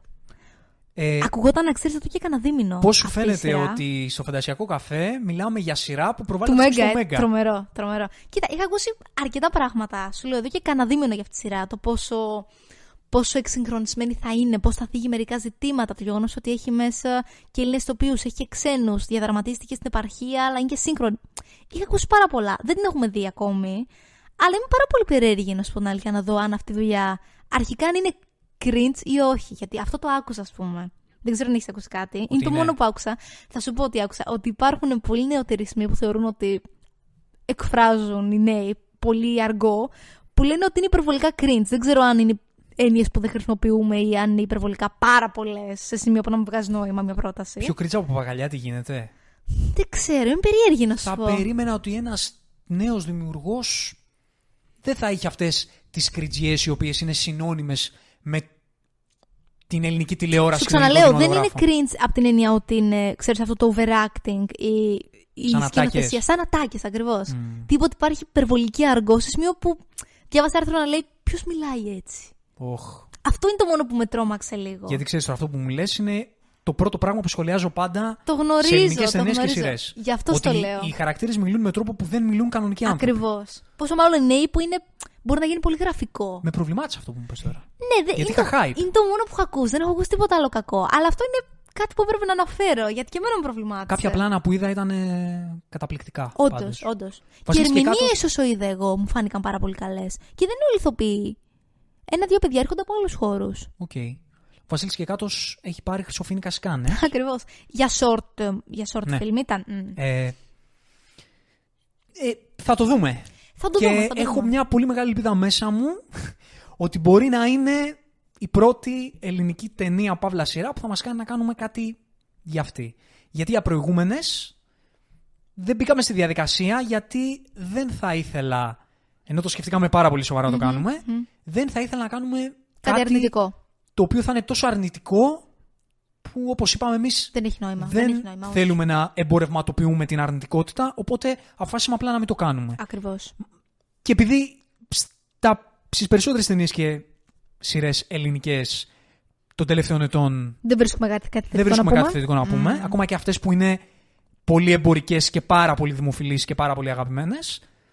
Οπότε, επειδή αυτό το έχουμε αποφύγει, μακάρι αυτή τη φορά να είναι ευκαιρία για να πούμε κάτι καλό για μια ελληνική παραγωγή. Μακάρι. Λοιπόν, ντοκιμαντέρ Netflix, 3 Νοεμβρίου, Sly. Εδώ είμαστε. Το Άρνη το είδα, το Arnold. Μ' άρεσε πάρα πολύ. Σκηνοθετικά σου άρεσε? Ναι. Εντάξει, ναι. Καλό αυτό. Να δούμε πώς θα είναι και αυτό. Και επειδή τον Sly τον έχω και λίγο πιο πάνω. Το γνωρίζω. Το περιμένω πώς και πώς. Είμαι πολύ περίεργη να δω πώς θα είναι. Λοιπόν, μετά έχουμε το Lomen, Bass Reeves, Paramount Plus, 5 Νοεμβρίου πρεμιέρα. Mm-hmm. Μετά έχουμε, ίσως από τα πιο hyped του μήνα, την 6η season του Crown, 16 Νοεμβρίου, στο Netflix. Ούτε εγώ παρακολουθώ, αλλά είναι κάτι για το οποίο ο κόσμος μιλάει πολύ. Η επιλογή του cast για τη συγκεκριμένη season είναι σίγουρα εξαιρετική, άρα είμαι πολύ περίεργη να δω τι θα ακουστεί και το προς τα που θα το πάνε. Γιατί κάθε φορά που βγαίνει μια νέα season, κάποιοι την κράζουν για αυτά που λέει, άλλοι. Ξέρεις. Θα έχει ψωμάκι για κουτσομπολιό. Ακριβώς. Λοιπόν, μετά έχουμε το The Cares, 17 Νοεμβρίου. Εδώ είμαστε. Η σειρά της χρονιάς, Nathan Fielder. Τον έχεις αναφέρει μια-δυο φορές. Ναι, αν ο Gunn είναι ο αρχηγός πρόεδρος μας, ο Nathan Fielder είναι ο θεός μας, έχω να σου πω. Δεν θα το πιάσω. Όχι, είναι μια μεγάλη συζήτηση αυτός ο άνθρωπος. Για το Cares, εντάξει, να το δούμε, αλλά θα κάνω εκπομπή και ας την ακούσω μόνος μου. Να πούμε ποιοι παίζουν, εκτός από αυτόν. Πρωταγωνιστή μας το. Αυτό είναι. Αυτό μου προξενεί τεράστια περιέργεια. Είδες τις δουλειές επιλέγει πλέον. Μου ανεβάζει ακραία το hype. Ο Nathan Fielder είναι ο πιο ακραίος, περίεργος δημιουργός που υπάρχει και έξω. Ναι, αναμφίβολα. Και το ότι μπαίνεις σε αυτό το πράγμα η Emma Stone. Τα κάνει όλα χίλιες φορές πιο ενδιαφέροντα από όσο ήταν ήδη. Όσοι έχετε δει rehearsal, έχετε ακούσει το rehearsal. Υποτίθεται περιμέναμε δεύτερη σεζόν. Αυτό είχε ακουστεί φέτος. Τελικά δεν ήταν αυτό που ετοίμαζε ο Nathan Fielder η δεύτερη σεζόν του rehearsal. Μάλιστα, αλλά ήταν αυτό. Το Cares. Και χαίρομαι πάρα πολύ γιατί δεν θα ήθελα να.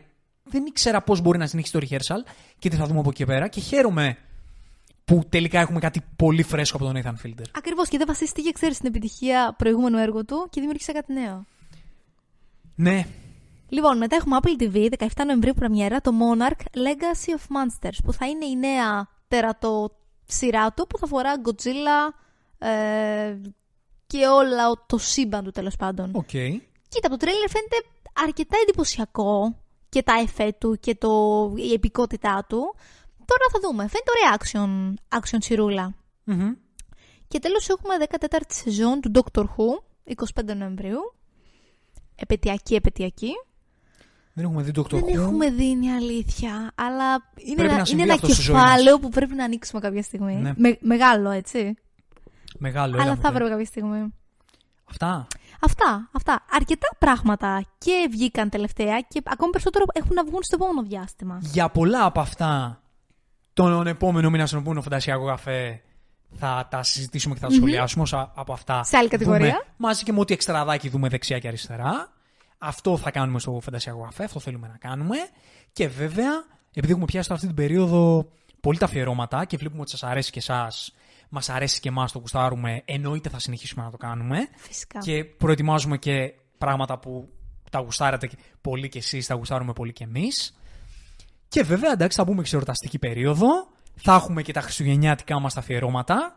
Έχω ήδη σκεφτεί τι αφιερώματα χριστουγεννιάτικα θα κάνουμε. Αλήθεια. Εντάξει, θα μου πεις και εσύ βέβαια τι θες. Με κάνεις πάρα πολύ χαρούμενη που το λες αυτό. Θες να τα ξεκινήσουμε από τώρα? Όχι. Προσπάθησα. Πρέπει να προσπαθήσω. Θα ξεκινήσουμε στην ώρα τους. Εντάξει, νομίζω πρέπει να αποκαλύψω. Πρέπει να γίνει Die Hard. Και δεν ξέρω, μήπως ήρθε η ώρα να κάνουμε αυτή την τομή στο κανάλι και να κάνουμε Home Alone. Μήπως πρέπει. Αν και για τελευταία εκπομπή πριν τα Χριστούγεννα είχα μια άλλη ιδέα. Αλήθεια. Jingle All The Way. Άρνολντ Σβατζενέγκερ, δεν το έχεις δει. Δεν το έχω δει. Θα το δεις. Πιο ψαγμένο. Μπορούμε να τα κάνουμε και τα τρία. Μπορούμε να τα κάνουμε και τα τρία. Μπορούμε να το πάμε όλο το Δεκέμβρη. Όλο το Δεκέμβρη να βγει. Μόνο Christmas vibes. Μπορεί. Να σου πω κάτι, εγώ τα ακούω αυτό. Και εντάξει, σίγουρα πριν σβήσει το έτος, θα κάνουμε και την κλασική μας την εκπομπή με όλες τις ταινίες και τις σειρές αγαπημένες μας. Έτσι, το recap το δικό μας. Και μάλλον όταν αλλάξει το έτος θα κάνουμε και τι περιμένουμε από εδώ και πέρα, και τις ταινίες και σειρές. Μα αυτό μάλλον θα το κάνουμε στο Φαντασιακό Καφέ. Θα δούμε. Γενικά πάμε του φέκι και θα συνεχίσουμε έτσι. Έτσι ακριβώς. Και έρχονται ωραία πράγματα. Χαιρόμαστε πάρα πολύ να σας κρατάμε συντροφιά και να περνάμε καλά και να τα συζητάμε μαζί. Τα λέμε λοιπόν στο επόμενο ηρωικό ταξίδι. From Zero to Hero. Just like that.